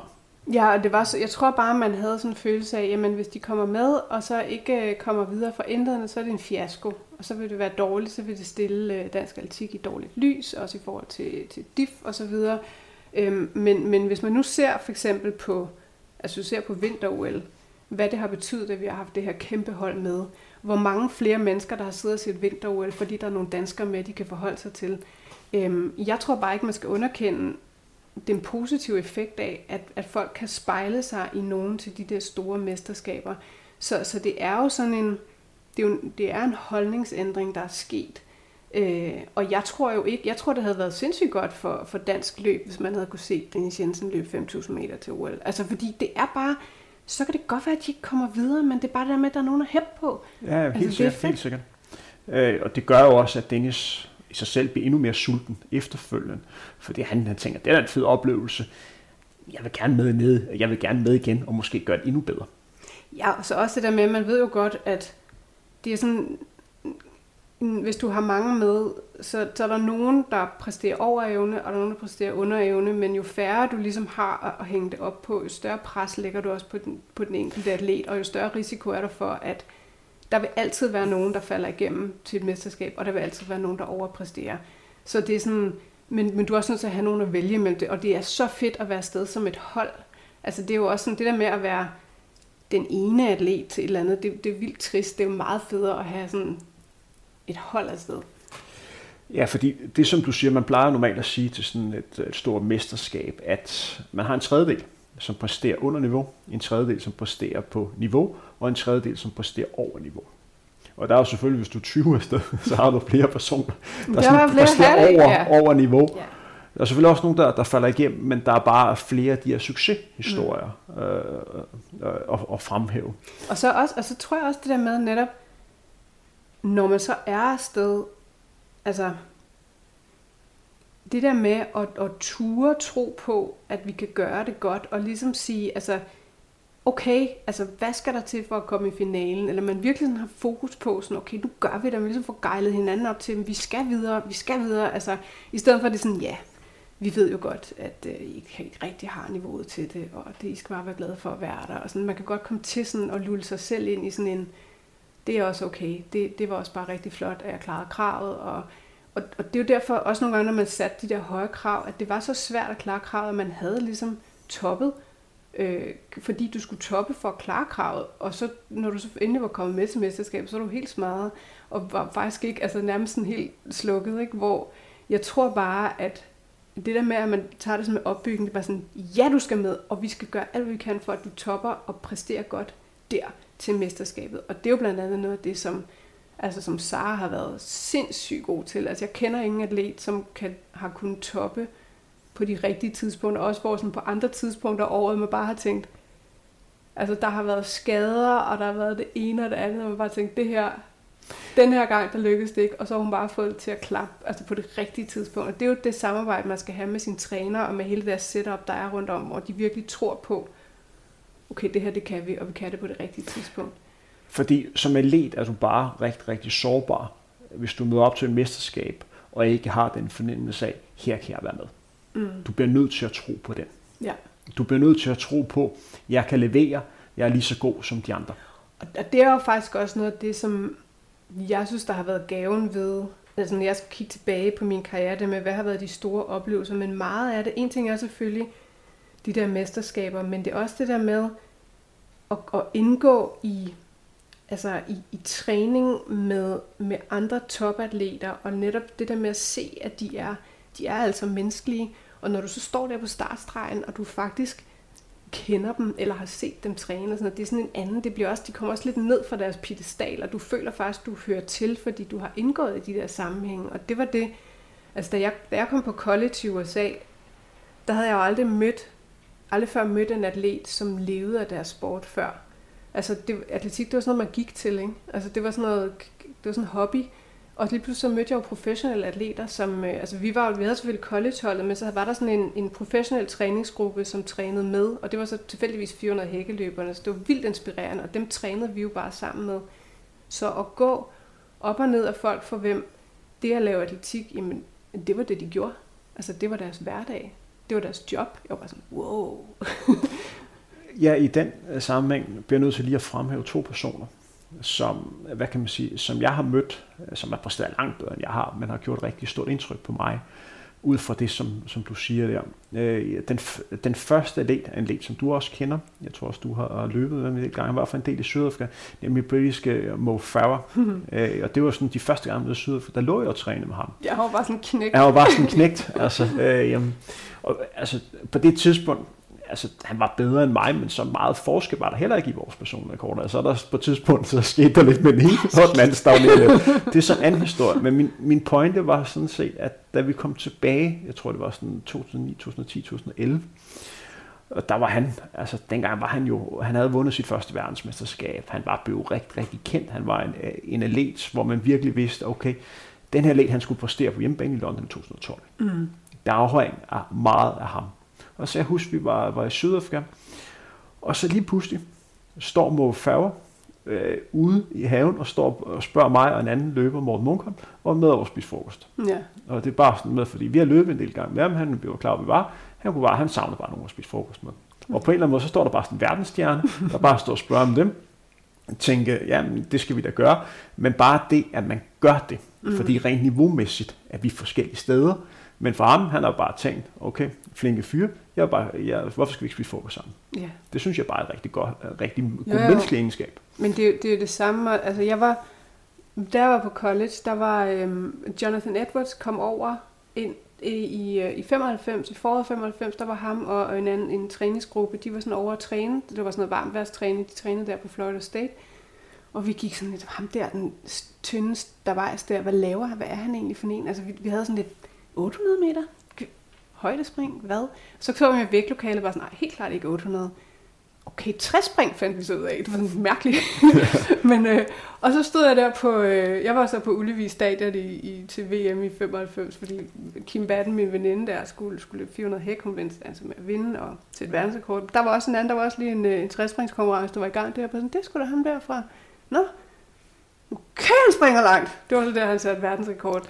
Men han har jo sidenhen, når jeg møder ham, i andre sammenhæng, blandt andet fordi at BBC de bruger alle deres eksatleter som kommentatorer, så jeg har nogle gange, når jeg har været ude og kommentere øh, Diamond League og sådan noget, så møder du bare, det er sådan en reunion, så står Jonathan Edwards der, så står Denise Lewis, som er den bedste ved, øh, syvkæmper, står Kaiser Bergqvist der, fordi svenskerne kan også finde ud af det, og det er skide hyggeligt, og der er jo ingen af dem, der er for fine til at komme og sige hej. Altså det er bare, hey, fedt, man. hvad så?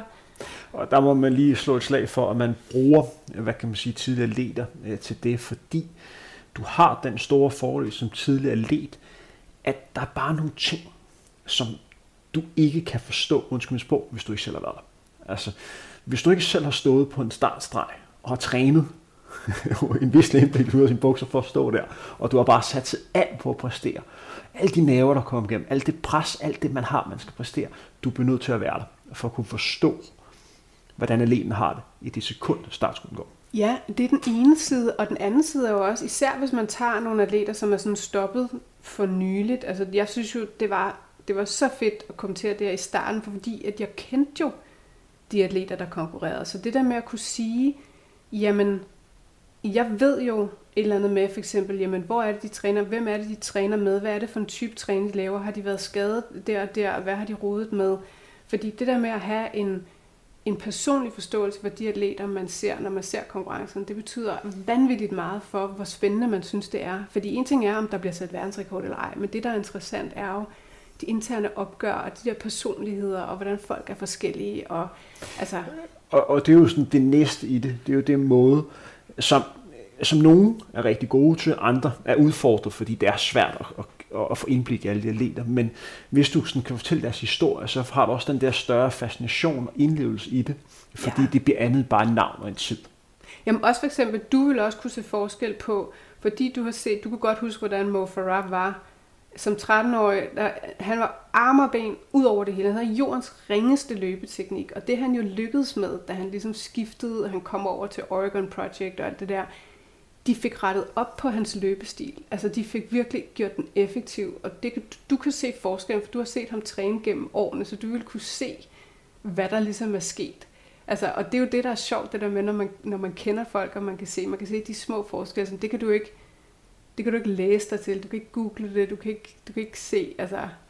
Nej, nej, øh, og det er jo det, fordi alle de atleter, som man ser til de store stævner, altså der er nogle fællesnævner, men der er også mange forskelligheder.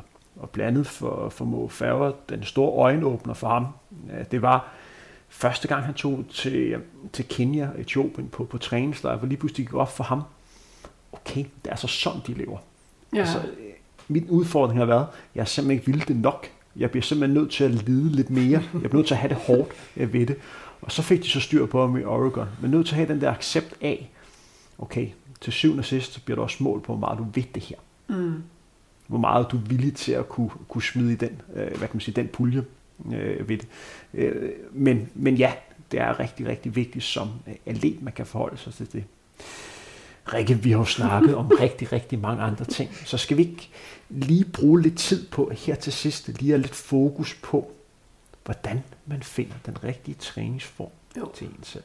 Jo, og altså, på det der med, at man kan være bagklog, altså jeg vil ønske, at jeg kunne gå tilbage til mit 18-årige jeg, og ligesom, altså, prøve at forklare noget om, altså noget, noget af det, jeg synes, der er altså den store udfordring ved at finde den rigtige træning, det er jo det der med, at du hele tiden, det er hele tiden et trade-off, så når du laver en træning, så er der noget andet træning, du ikke laver, og, og du skal hele tiden have den der balance mellem, at du skal ligge på kanten af, altså du skal, du skal flytte din, din maksimal kapacitet, og du skal kunne restituere. Og jeg har eddermame lavet meget sådan noget idiotisk hoved under armen træning, hvor jeg ikke havde styr på, hvad var det præcise formål med lige præcis det træningspas i, i sammenhæng. Altså hvis du tager en hel uge, eller du tager en måned, eller tænker det som sådan en opbygning, at hver, hver træning du laver, skal jo ligesom, skal ligesom serve sit purpose, hvor jeg bliver nogle gange sådan lige, Nå, så du ved, øh, var der nogle andre, der løb hurtigere, og så, så løb jeg ikke mine tider, og så du ved, gik jeg kold og måtte droppe de sidste tre, eller du ved, kravlede af banen. Og jeg, jeg har været sådan enormt inspireret af at følge de, mange af de polske løbere, og de polske, vi har haft en del polske træner, men, men at være på træningslejr med polakkerne og se, hvordan de kunne tage en atlet, og så havde de det der lange lys på i forhold til, hun skal løbe, hun skal nok løbe ved 5.000 meter om, øh, om 10 år, men lige nu, der skal vi sørge for, at hendes 400 meter bliver bedre. -agtigt. Altså det der med, at vi ser, vi ser atleterne som sådan et langsigtet projekt, som skal bygges, som skal bygges op fra bunden, og alle forudsætningerne skal ligesom være på plads. Sådan har jeg jo, hvis jeg havde været bedre til at ligesom bygge mig selv op som atlet, og det ikke var bare sådan, hej, nå, nu løber vi fire hæk, fordi det var lige tilfældigvis det, jeg var hurtigst til.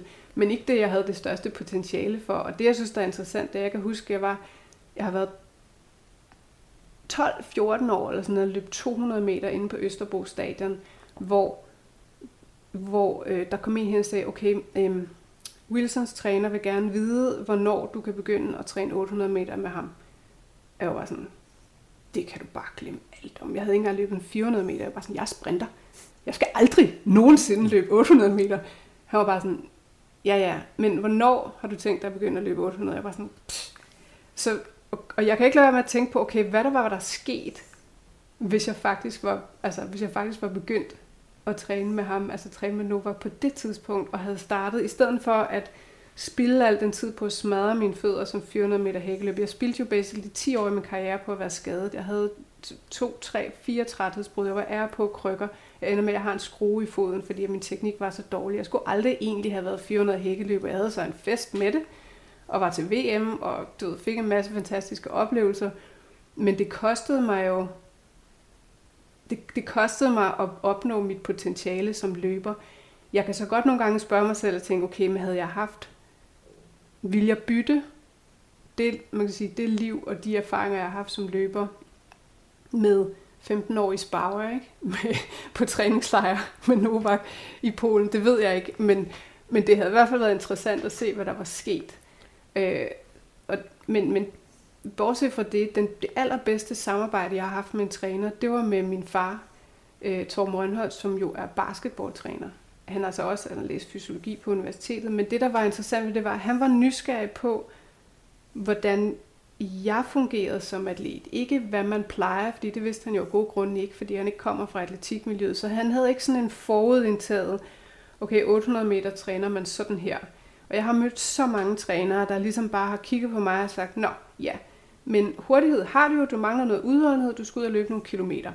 Øh, og hver eneste gang, jeg ligesom har prøvet det der med at bare bygge på udholdenheden, så har det jo haft den effekt, at jeg har så nedprioriteret det, jeg, det, der egentlig gjorde mig god på 800 meter. Så det, der skete, var bare, at jeg blev måske altså, marginalt mere udholdende. Jeg husker en gang, hvor vi virkelig altså, vi havde trænet, trænet, trænet, øh, kilometer, kilometer. Jeg var over at blive testet, og mit, mit øh, kondital var så gået op sådan med en. Men vi fandt ud af, at det var sådan set bare, fordi jeg havde tabt øh, et kilo. Så når du regner konditallet, så er det sådan noget, du ved, hvor meget du vejer, og så din VO2 max og sådan Og så det var faktisk ikke blevet bedre. Til gengæld var jeg blevet meget langsommere, og jeg havde mistet min, du ved, min kapacitet for, for syre, og, og noget af min spændstighed og min løbeøkonomi var blevet dårligere. Så i bund og grund var jeg blevet en markant dårligere atlet, selvom jeg havde trænet alt det, vi troede, der skulle til for at gøre mig bedre. Så det var sådan, man kan virkelig, det der med at finde ud af, hvordan man, og min fars filosofi har altid været, at man skal ligesom, mm, du skal gøre det, du er god til, og så skal du selvfølgelig lukke hullerne. Så han opfandt sådan nogle måder at, øh, at træne det aerobe, hvor jeg fik lov at løbe i det tempo, hvor jeg faktisk var effektiv. Så vi lavede sådan noget, den opfandt sådan noget, ligesom kaldt kort aerob, hvor man ligesom brugte øh, pulsen til at sætte pausen. Så løb jeg for eksempel sådan noget 20 gange 150 meter med et eller andet 30 sekunder eller et minut pause, men i sådan et i, sådan et, i det tempo, som, altså, som jeg måske vil løbe ind. altså nærmest sådan 1000 meter tempo. Eller sådan. Så det er jo egentlig sådan, ikke sådan vanvittigt hurtigt, men det der med, at jeg bare hele tiden, det var så sådan, at jeg egentlig kunne ligge på min tærskel, og det var ikke syretræning, men jeg fik ligesom trænet med VO2 max. Og, og det er noget af det træning, der har, der har fungeret allerbedst. Altså, og det var på den slags træning, at jeg for eksempel løb de der 4.27, selvom det jo ikke er alverden, men bare det, at det faktisk forøgede min, øh, min aerob kapacitet, men det var ikke ved at løbe flere kilometer, jeg løb. Jeg tror, jeg har aldrig på noget tidspunkt øh, løbet stærkt, hvor jeg har løbet mere end måske 40 km om ugen. Altså max, max. Og det med alt. Opvarmning, intervaller, alles. Det er rigtig interessant, det som du, du sidder og siger her, fordi kan du ikke godt forstå folk, at når man sidder og kigger på en løber, mm. som har løbet 52 på en 400 meter, ja. og så sidder man og tænker på, hvad kræver det at løbe under to? Ja. Og så tænker man... Hvor svært kan det være? så sidder man og tænker, man kan runde i lige under et minut. Der må man formode, at hvis man har løbet 52, ja. så har man en vis overskud ja. på første omgang. Ja. Og så næste omgang, så tænker man, okay, hvornår kommer den træthed? Ja. Og det er der, hvor at det bare viser, at man som løber er forskelligt. Fordi selvom at du sikkert har det nemt ved at løbe 59 sekunder, det må du jo have på de Ja, første ja. 400 meter, så kommer regningen bare, når vi er oppe på 600 meter. Og så begynder det at blive rigtig, rigtig hårdt til sidst, fordi der er en verden til forskel på løb 4, 800 meter, selvom nogen vil tænke, jamen herregud, det er Ja. kun en omgang. Men, men det, der også er interessant, det er netop, at hvis du har... Altså, det er jo både en styrke og en svaghed, det der med at kunne producere virkelig meget mælkesyre. Så, så det, der er interessant... Jeg husker nogle gange, når jeg snakkede med de andre sådan, øh, mellem langdistanceløbere, de var sådan, Rikke, du kan også virkelig gå kold. Altså, for det er sådan noget, men de sagde sådan, jamen, hvis, hvis jeg løber 1000 meter intervaller, og, og jeg går øh, og jeg har fået presset citron, så er det måske sådan, okay, så løber jeg måske, du ved, 10 sekunder langsommere på den sidste, eller 20 sekunder langsommere, eller sådan noget, ikke? Men, men når jeg går kold, så, så, sådan, så eksploderer jeg jo fuldstændig. Så det er sådan, jeg har ikke noget problem med at løbe 45 på de sidste 200 meter, hvis jeg har løbet for, for hurtigt ud på en, på en 600. Altså, så det er sådan, de sidste 200 er jo stadigvæk 25 procent af løbet. Så hvis ikke du formår, altså så mit mål var jo, det, og det, det, det er det, der er så mærkeligt, at jeg kunne ikke holde til, hvis jeg løb bare, du ved, 30 sekunder, eller 30 sådan tiendel for hurtigt på, på den første omgang, og så kunne jeg måske godt nå ned til 600, og så kunne jeg bare altså, stå helt stille. Men til gengæld, hvis jeg formåede at ligesom få, få timet det, så kunne jeg, jeg kunne løbe næsten lige split. Altså sådan, så jeg kunne, jeg kunne så, og det så så ud som om, jeg så kom bravende på de sidste 200 meter. Det jeg egentlig bare gjorde, var, at jeg gik lige så meget ned som de andre. Så jeg har egentlig løbet, ligesom der var nogle af de polske løbere, der løb lidt på samme måde, hvor det var altid sådan noget, de var sådan, hvad laver de bagerst i det der felt? Men det var netop det med, at jeg skulle ligesom snige mig rundt så langsomt nærmest, som jeg overhovedet kunne slippe afsted med på de første 600, men så havde jeg faktisk også rigtig meget at skyde med til sidst, men det der med lige at time det. Fordi der var en polak, som hed Szepinski, Ja, øh, som øh, var en lidt speciel type, fordi vi har set ham på træningslejr ja man tænkte, det ligner ingenting, det der. hvor han bare ligger og jogger rundt på den der græsplæne, og han, han ligner, undskyld mit sprog, for Ja. en, der er, trods alt har vundet verdensmesterskab, man ligner jo ikke løber. Ej. Altså man tænker, hvad Ej. fanden laver manden? Hvor mange andre, de øh, tænkte, altså de kommer til at smadre ham for sindssygt den her, men hver eneste gang, der var mesterskab, så stod han der bare. Ja. Og han var ikke med de første 400-500 meter, men han var der, når der manglede 150 meter. Og det, altså, og det kan jeg godt forstå, fordi jeg har jo også altid følt egentlig, og apropos det der med, hvor meget respekt jeg har for Heidi Jensen, at jeg følte mig altid lidt som sådan en, en slacker, når jeg løb 800 meter, for det var aldrig mig, der skabte løbet. Jeg, har, jeg kan ikke løbe fra front. Altså, jeg, jeg, det hurtigste, jeg nogensinde har løbet fra front, er sådan noget 204, altså på min bedste dag. Jeg havde så, jeg havde frygtelig, frygtelig ondt af mig selv. Altså, hvis jeg, synes, jeg kunne slet ikke, den der følelse af at lave sådan et tempoløb, hvor Heidi, hun kunne ligesom løbe 758 på de første 400, og så bare altså hjernested. Hun var verdens bedste hare, ikke? for det var bare noget med at hænge på. Og så var det så ikke altid, hun kunne holde den hele vejen hjem, men hun havde ikke den der respekt for, for distancen. Altså jeg var jo redselslagen de første 500-600 meter. Jeg er helt sikker på, at det her, det kan ikke lade sig gøre. Altså jeg kommer ikke hjem. Jeg dør. Men det ville også en udfordring, du trods alt havde i at være 800 løber, det var, at du var bange for distancen. Ja, ja. Altså fordi, at som maratonløber, hvis du laver sammenligning, hvis du står på startstregen og frygter maraton, Ja, så bliver det altså en hård tur. ja. Øh, så, så hvad var det, der gjorde, Men, men, at du var bange for den? Jamen det var helt sikkert, altså, og det er jo det, hvor jeg kan se forskellen på, jeg elsker jo at løbe 400 meter. Jeg synes, det var så fedt, og det var også sådan, jeg vidste, at jeg sådan set ikke aldrig nogensinde ville komme til at løbe rigtig stærkt på 400 meter. Og, og nu ved det, det er så nemt at sige, når man sådan set på papiret har den danske rekord, men grunden til, at jeg synes, det var sjovt at løbe 400 meter, det var, at jeg kunne ikke lægge for hårdt ud. Altså jeg, hvis jeg løb alt, hvad jeg kunne, så løb jeg stadigvæk måske, du ved, 25 ikke, på de første 200 meter. Og jeg, jeg sprang ikke i luften, fordi jeg havde det overskud, at jeg kunne ligesom ikke... Altså, jeg, jeg kunne ikke fejle. at Jeg vidste, at jeg ville komme hele vejen hjem på en 400. Men på 800 meter, der vidste jeg, hvis jeg timer det her forkert, så går jeg ikke bare kold. Jeg går som i iskold. Og det var den respekt, jeg havde. Ikke? At det, var, det var aldrig sjovt at løbe 800 meter, fordi det var bare sådan, jeg, jeg skulle være så forsigtig med, hvor hårdt jeg fik lagt ud. Og hvis jeg ligesom bare tabte hovedet og, og løb med. Og, og det er jo sådan, at det er både det, jeg godt kunne tænke mig at vide, det var sådan, hvor meget af det var mentalt. Altså hvor meget af det var en, bare, at jeg bare var bange for distancen, og bange for at, du ved, at springe i luften. Og hvor meget var sådan helt reelt jamen jeg kendte også mine egne begrænsninger, så jeg vidste godt, hvad jeg kunne holde til. Men jeg gad godt at have haft lidt mindre respekt for den distance. Og det ville jeg have haft, hvis jeg havde haft det bedre, hvad skal man sige, det der med, hvis jeg havde haft mere udholdenhed, så havde der været sådan ligesom mere af en buffer. Altså ja. så havde jeg bare, og det var det, jeg ligesom manglede. Jeg kan nogle gange så kan jeg godt sådan være virkelig misundelig på de der, øh, altså når jeg, når jeg ser folk, som er blevet knaldet for EPO eller sådan noget, hvor jeg bare tænker, jamen det er sgu da klart. Altså det er jo sådan, hvis jeg kunne have magisk fået den udholdenhed, uden at opgive den, altså uden at opgive den træning, jeg skulle lave for at blive, for at have hurtigheden. Altså fordi jeg var helt klart i feltet en af de hurtigste 400 meter løbere, så jeg kunne klart have løbet en af de bedste 600 meter, hvis det bare var det, vi skulle. Men jeg skulle hele vejen hjem, så jeg var ligesom nødt til at ofre det tempo. Øh, men hvis jeg bare havde kunne få lidt ekstra øh, ildoptagelse, så havde det skulle da været super fedt. Altså, og det kan jeg godt nogle gange, når jeg ser nogle af de der, også nogle af de der russere, som bare sådan bagefter, hvor man tænker, jamen, det er sådan en, jeg har aldrig hørt om, hende, hun decent 400 meter løber, pludselig løber hun 1,58. I wonder how. Altså. Fordi det, som du også nævner, uden at det her skal være en alt for stor snak omkring doping, så er det også, at de distancer, hvor du har ligget og, og løbet, altså det er distancer, så lad os sige det pænt, de har været ramt af doping. Altså, der har været, desværre været flere dopingsager øh, på, øh, hvad kan man sige, kvindernes 8 og kvindernes 1500 meter. Jo. Det er der også været på andre discipliner. Ja. Øh, men, der er, men det er så små marginaler. Det er så små altså, marginaler, der afgør det. Ja. Øh, en ting sådan rent løbeteknisk, som også er relevant for dem af jer, som måske ikke har prøvet at løbe mm-hmm. de her to distancer, det er, at hvis man ser en 400 meter, så kan det godt se ud som om, at der løber, der rent faktisk øger tempoet de sidste 100 meter. Det gør de ikke. Det handler mere om, at den der går mindst ned ja, til ja. sidst. Ja. Øh, og på, på en 800 meter er lidt anderledes distance, når man øh, snakker om de lidt længere distancer, fordi der har man sådan et billede af, at det kan betale sig at løbe med det, der kaldes negativ split, at man løber mm. hurtigt til sidst.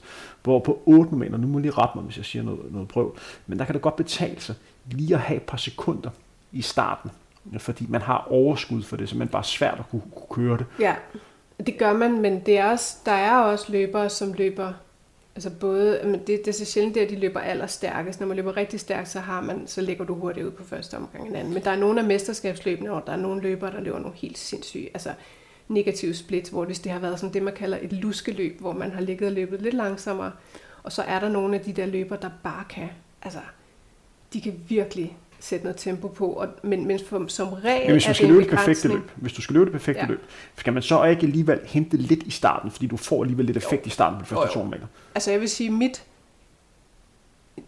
når jeg sådan, du ved, hvis jeg ser tilbage, og jeg tænker, hvis jeg skulle have løbet 1,59, så er det helt klart 58,5, 59 ud, 60 hjem.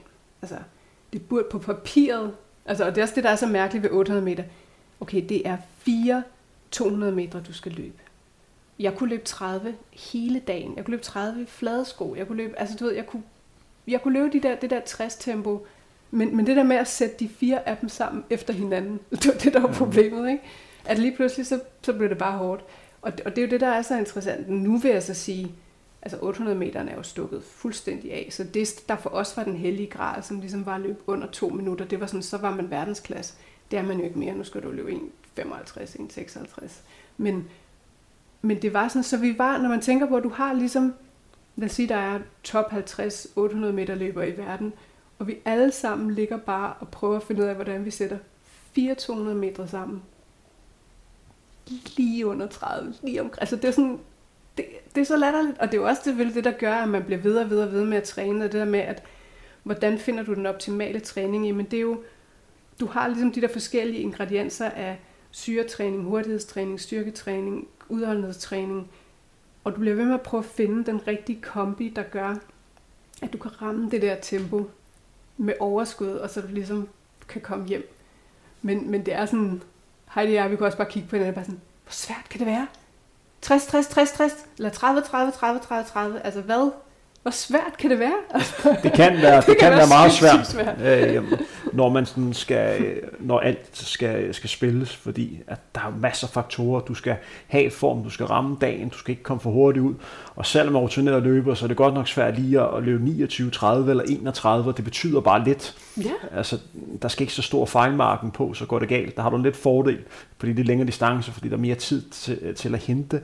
Men en ting, sådan rent teknisk også lige skal, skal nævne, at udviklingen har jo været sådan, at der er jo sket så rigtig meget, så lige nu her er det rigtig svært som løber at sammenligne sine tider. Øh, jamen, i forhold til tidligere, i forhold til nu, fordi niveauet er bare anderledes. Mm. Så den måde, man sådan skal gøre det på, det er jo at kigge rent ranglistemæssigt og se, okay, hvis du lå nummer 45 på verdensrækkelsen på det tidspunkt, så skal man nogenlunde kigge på 45 i dag, og så nogenlunde prøve at se, hvor er det tiderne ligger henne med det.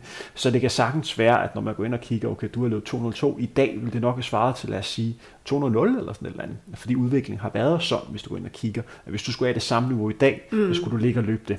Ja øh, mere, så man sådan kan sammenligne det. Så store spørgsmål er igen, kan man sammenligne det, skal man sammenligne det? Det er så noget helt andet, men det kan man næsten ikke lade være med. Nej, men jeg tror også, altså, øh, hvis man skal snakke om det der med, hvad er forskellen, i, altså, da jeg var i gang, og så i dag, de atleter, der er i dag, prøv at høre, de, de er omgivet af nogle mennesker, der ved så sindssygt meget mere om træning, end, end jeg gjorde. Altså, så de, er, de bliver behandlet, altså de har, de har trænere, der er så meget klogere, så meget mere veluddannet. De har et setup, som er så meget mere prof, de er meget mere fokus. Prøv at, da jeg startede, der var sådan noget med, jeg kom fra skole, der kom jeg tur toget til træning. Øh, så trænede jeg, så på vej hjem i toget, der spiste jeg ligesom en pose Matador dormix, Øh, og hvis jeg havde ekstra penge, så købte jeg en hapstok på, på stationen, inden jeg så ligesom skulle cykle hjem. Og så kom jeg hjem, og så spiste jeg aftensmad, og så gik jeg i seng. Øh, og der var ligesom ikke, altså det faldt mig først ind mange år senere, at Matador Mix måske ikke var det ideelle restitutionsmåltid. Altså jeg vidste ikke, hvad et restitutionsmåltid var.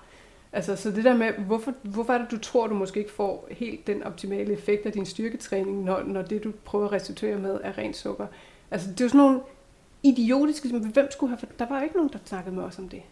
Der var ikke nogen, der snakkede med os om mad, og, og når man så blev skadet, så var det sådan lidt, Jamen held og lykke med det, du kommer tilbage, når du ligesom kan. Den der her har genoptræning... her, her har du et årskort til DG i byen. ja, værsgo, så kan du gå hen og løbe lidt i vand. Og, og trænerne var sådan lidt, de skammede sig sådan lidt, okay, nu er der en af mine der er skadet, jeg lader hende lige, vi lader os ligesom ingenting. Men, men det der med, at i dag, når vores topatleter, hvis de bliver skadet, eller hvis de ligesom skal opnå et eller andet, så har vi faktisk altså ordentligt informeret professionelle mennesker, der prøver at hjælpe dem, og virkelig sådan, og det der med alternativ træning, og hvordan kan vi også forebygge skader, når man ser på, at for eksempel sådan en som Sara, jeg vil med at vende tilbage til, fordi hun har virkelig skulle lære at optimere, hvordan laver jeg alternativ træning, som kan kompensere for noget af det, jeg måske ikke kan holde til, så jeg kan holde niveauet osv. Og det brugte jeg jo også, da jeg kom tilbage dag 12, så fandt jeg ud af, jamen, jeg kan ikke holde til at løbe de kilometer, jeg skal. Hvis jeg, hvis jeg løber hver dag, så bliver jeg skadet. Men så kunne jeg for eksempel bruge, så kunne jeg bruge cross-traineren til ligesom at få den der rene aerobe, hvor jeg ligesom ikke belastede mine ben, men jeg bare fik noget grundtræning, altså som, som virkelig hjalp. Og, og alle de der, så, så jeg havde det sådan, okay, giv mig lige, giv mig lige 10 år mere, så kan jeg måske, så, så vil jeg ved at have ramme, altså det, det ideelle træning for mig. Nu er jeg så bare løbet tør for tid, altså så, så det med, man ville ønske at kunne gå tilbage og, og gøre det hele forfra med den viden, vi har i dag. Fordi i, i princippet, altså det er jo ikke fedt som løber eller som atlet at være skadet, men det giver dig også en mulighed for at kunne prøve nogle andre ting af, mm. og arbejde med nogle af dine svage sider. Fordi jeg har også været meget skadet, og jeg havde den samme oplevelse som dig. Man bliver lidt overladt til sig selv, og så skal man en eller anden prøve selv at holde sig i gang. Men det er jo muligt at forbedre områder, ja. som er rigtig svært at forbedre, når du ligger og træner normalt. Så hvis du kan øge nogle af dine, eller forbedre nogle af dine dårlige sider, så bliver du en bedre atlet, ja. når og du kommer tilbage. Og, og så kan man jo forebygge, at man bliver skadet igen, og der tror jeg bare, at vi er på, vi, altså, vi er på et helt andet niveau i dag, og der er mange flere muligheder, også meget mere, altså mange flere tekniske hjælpemidler, og vi har meget mere data på os selv som atleter. Jeg vil ønske også, at jeg havde haft Altså jeg brugte sådan lidt det der med, at jeg kunne sådan se, okay, hvis min hvilepuls er høj, det var sådan de sidste der år, hvor jeg begyndte at blive opmærksom på det, at min hvilepuls er høj, når jeg vågner om morgenen, så ved jeg godt, så har det måske været lidt for hård træning i går, jeg skal lige tage den med ro, men, men i dag vil vi jo kunne få, man få meget mere information, og også netop sådan det der med, som jeg synes polakkerne også var sagt, det med at måle laktat undervejs, for at sige, at hvis målet med den her træning er, at du skal ligge her, og du ligger, du ved, alt for højt, jamen så, så er træningen forkert, så er det ikke i dag, du skal lave den træning. Der er nogle gange, husk når vi var på træningslejr, så nogle af de der, de der polakker, så bliver de bare sendt hjem. Så var sådan, du kan, ikke, du kan ikke løbe den sidste interval, du, du er ikke frisk nok. Og de var sådan, nej, jeg vil gerne løbe den sidste, nej, jeg er med dig. Altså, hvor jeg har altid trænet sådan, no pain, no gain, ikke? Altså, du tager altid den sidste interval. Altså, det er jo sådan noget lige meget hvad, ikke? Hvor, og de var sådan, nej, nej, hvis du laver et træningspas, du kan smadre hele sæsonen ved at lave et træningspas, der er for meget.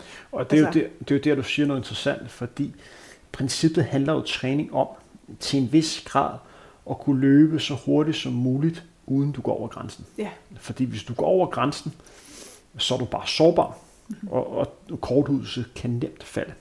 Jeg har brugt, jeg har brugt uforholdsmæssigt meget øh, af min karriere over grænsen. Way, way over. Altså også fordi, det er så også det der med, hvilken personlighedstype man er, at jeg synes også, det var sådan lidt fedt. Altså jeg havde sådan, ja det er hårdt, altså så må det være godt, ikke? så bliver vi gode. Altså det var også sådan en, men, men hvis man kan sige, hvad det så har lært mig i dag, er, at jeg ved, jeg ved, at jeg kan presse mig selv, også i andre sammenhænge, altså hvis jeg har en eller anden deadline eller sådan noget, at, at jeg kan godt håndtere det der ubehag, jeg kan godt håndtere, at det bliver hårdt, men jeg er blevet meget bedre til at respektere mit behov for restitution, og forstå, at målet er ikke at køre dig selv ud over kanten i dag, det er at køre på et niveau, hvor du kan blive ved, også i morgen, og i overmorgen, og i overmorgen. Så også når jeg træner i dag, selvom jeg ikke træner op til noget, eller har et eller andet mål, så, så ser jeg mere, at det der med, at jeg begyndte at se det at kunne træne som et privilegie. Altså at jeg træner sådan, jeg træner også for at kunne træne i morgen. Altså jeg træner for, at min krop er i stand til at give mig de oplevelser, som træningen giver. Og jeg vil ønske, da jeg var eliteatlet, at jeg havde haft meget mere fokus på det der med altså restitution og det der med at bygge sig selv op og sørge for, at man, at man havde en, en optimal balance mellem den stress, man udsatte sin krop for, og så, og så det, der ligesom kom ud af det. Fordi det var ligesom om stressen blev målet i sig selv. At bare det var hårdt, så var det, så var det fedt. Jeg tror også, at du kom lidt ind på der, hvor at jeg nogenlunde startede vores, vores snak i dag, nemlig om, hvad vi savnede og ikke savnede mm. i forhold til løb. Og som jeg nævnte, så savner jeg overhovedet ikke det med at løbe interval. Jeg har simpelthen gjort det for meget. Og det er sådan en ting, som kommet bag på mig, fordi der er virkelig ikke nogen, der sådan har sagt det til mig, og det var sådan, ja, og hvis folk, måske også folk har sagt det, så sådan, glem det, kommer ikke til at ske for mig, men du også har en eller anden maksgrænse på, hvor mange gange du kan sætte op til at gå ud og smadre dig selv. Ja. Altså på et eller andet tidspunkt, så kan du bare ikke sætte op mere til at gå ud og lave de der stinkende hårde intervaller, som det kræver for at være derinde, hvor du gerne vil. På et eller andet tidspunkt, så er der bare slukket. så gider du bare ikke mere. Ja. Eller der er i hvert fald, du kan ikke motivere dig selv til det. Du kan ikke finde Nej. de der kræfter. Det kan godt være sådan, at du alligevel kan reproducere dig selv til at komme derhen. Men der er også en eller anden maksgrænse øh, der, som man, altså, man ikke rigtig tager højde for. Og det kan også godt være, der er forskel på, øh, hvad for en distance man løber øh, ja. ved det. Jeg tror, der, jeg tror virkelig, der er forskel på mennesker, fordi den eneste grund til, at jeg ikke gør det i dag, det er, at jeg ikke kan. Hver gang, at jeg har en lille bitte smule medvind og ikke hånd nogen steder, så farer jeg ud på stadion og laver et eller andet idiotisk træningspas, der involverer noget med nogle 300 og nogle 200 meter, og så ligger jeg og raller hen i et hjørne. Og så min søn, som går til atletik, han er sådan, mor, hvad laver du? Ah, mor har lige lavet nogle intervaller. Så jeg tror, der er sådan lidt, jeg tror virkelig, det er sådan en personlighedsting, at jeg skal, jeg skal stoppe mig selv. Altså, og det er bare, øh, og det bliver også sådan nostalgisk. Altså, jeg synes, det er så fedt. Jeg kan ikke lade være. Men med det, Rikke, skal vi så ikke lukke stille og roligt ned for, øh, for snakken. Tusind tak, fordi du havde lyst til at kigge lidt tilbage sammen med mig. Så øh, selvom vi efterhånden har snakket et stykke tid, så skal du selvfølgelig lige have muligheden for lige at nævne, hvis der er nogle ting, som du føler, at du har på hjertet, som du kan komme ud med. Øhm, jamen nu har jeg, så har jeg så siddet og ævlet om mit liv som atlet, og, og jeg ved en af de ting, som vi også snakkede om, man, man kunne snakke om det der med, hvad er det for et, hvad er det for et liv, du vælger som eliteatlet, eller hvad er det, du siger ja til. Og jeg tror bare, det er rigtig vigtigt, at man holder sig for øje, at verden husker sindssygt dårligt. Altså, så, så det du opnår som eliteatlet, det er dig, der skal leve med minderne. Altså, det, det er dit liv. Så selvom, altså, og det, og, og det vilde er, jeg, en af mine venner, han sendte mig et billede, han har siddet og spillet sådan noget ludo-quiz med sin datter, og sportsspørgsmålet, det var, hvilken dansk kvinde repræsenterede Danmark ved OL i London på 800 meter i 2012? Svaret er Rikke Rønholdt. Og så er jeg bare sådan, well then. Altså, så jeg klarede ikke det der OL-krav, men det er der ligesom ikke nogen, der har opdaget. Og det skal man bare huske, altså som eliteatlet, det er dit liv, og det skal være et eventyr, fordi du, det er en sindssyg investering. Du committer dig 100%. Du, du skal være så målrettet og så kompromilløs, men det skal med også være en kæmpe oplevelse. Det skal være mega fedt, og du må aldrig tro, at der er nogen som helst, der kommer til at takke dig øh, for alle de ofre, du har gjort. Folk de glemmer det fem minutter efter. Så det, det skal være en gave, du giver dig selv. Det var nogle guldkorn, du slutter af med til sidst. Rikke, Wow, sagde jeg bare. Det var godt sagt. Med det vil undertegne Henrik Thiem gerne sige tak til dig, Rik Ronald, fordi du har lyst til at være med. Det her var Frontrunner. Tak til jer, kære lytter, fordi I har lyst til at høre med. Vi høres ved igen meget snart. Ha' det godt så længe. Du har netop hørt en udsendelse med en af de bedste løber igennem tiderne herhjemme, nemlig Rikke Rønholdt. Udsendelsen var bragt i samarbejde med Sarkoni. Tak, fordi du hørte med.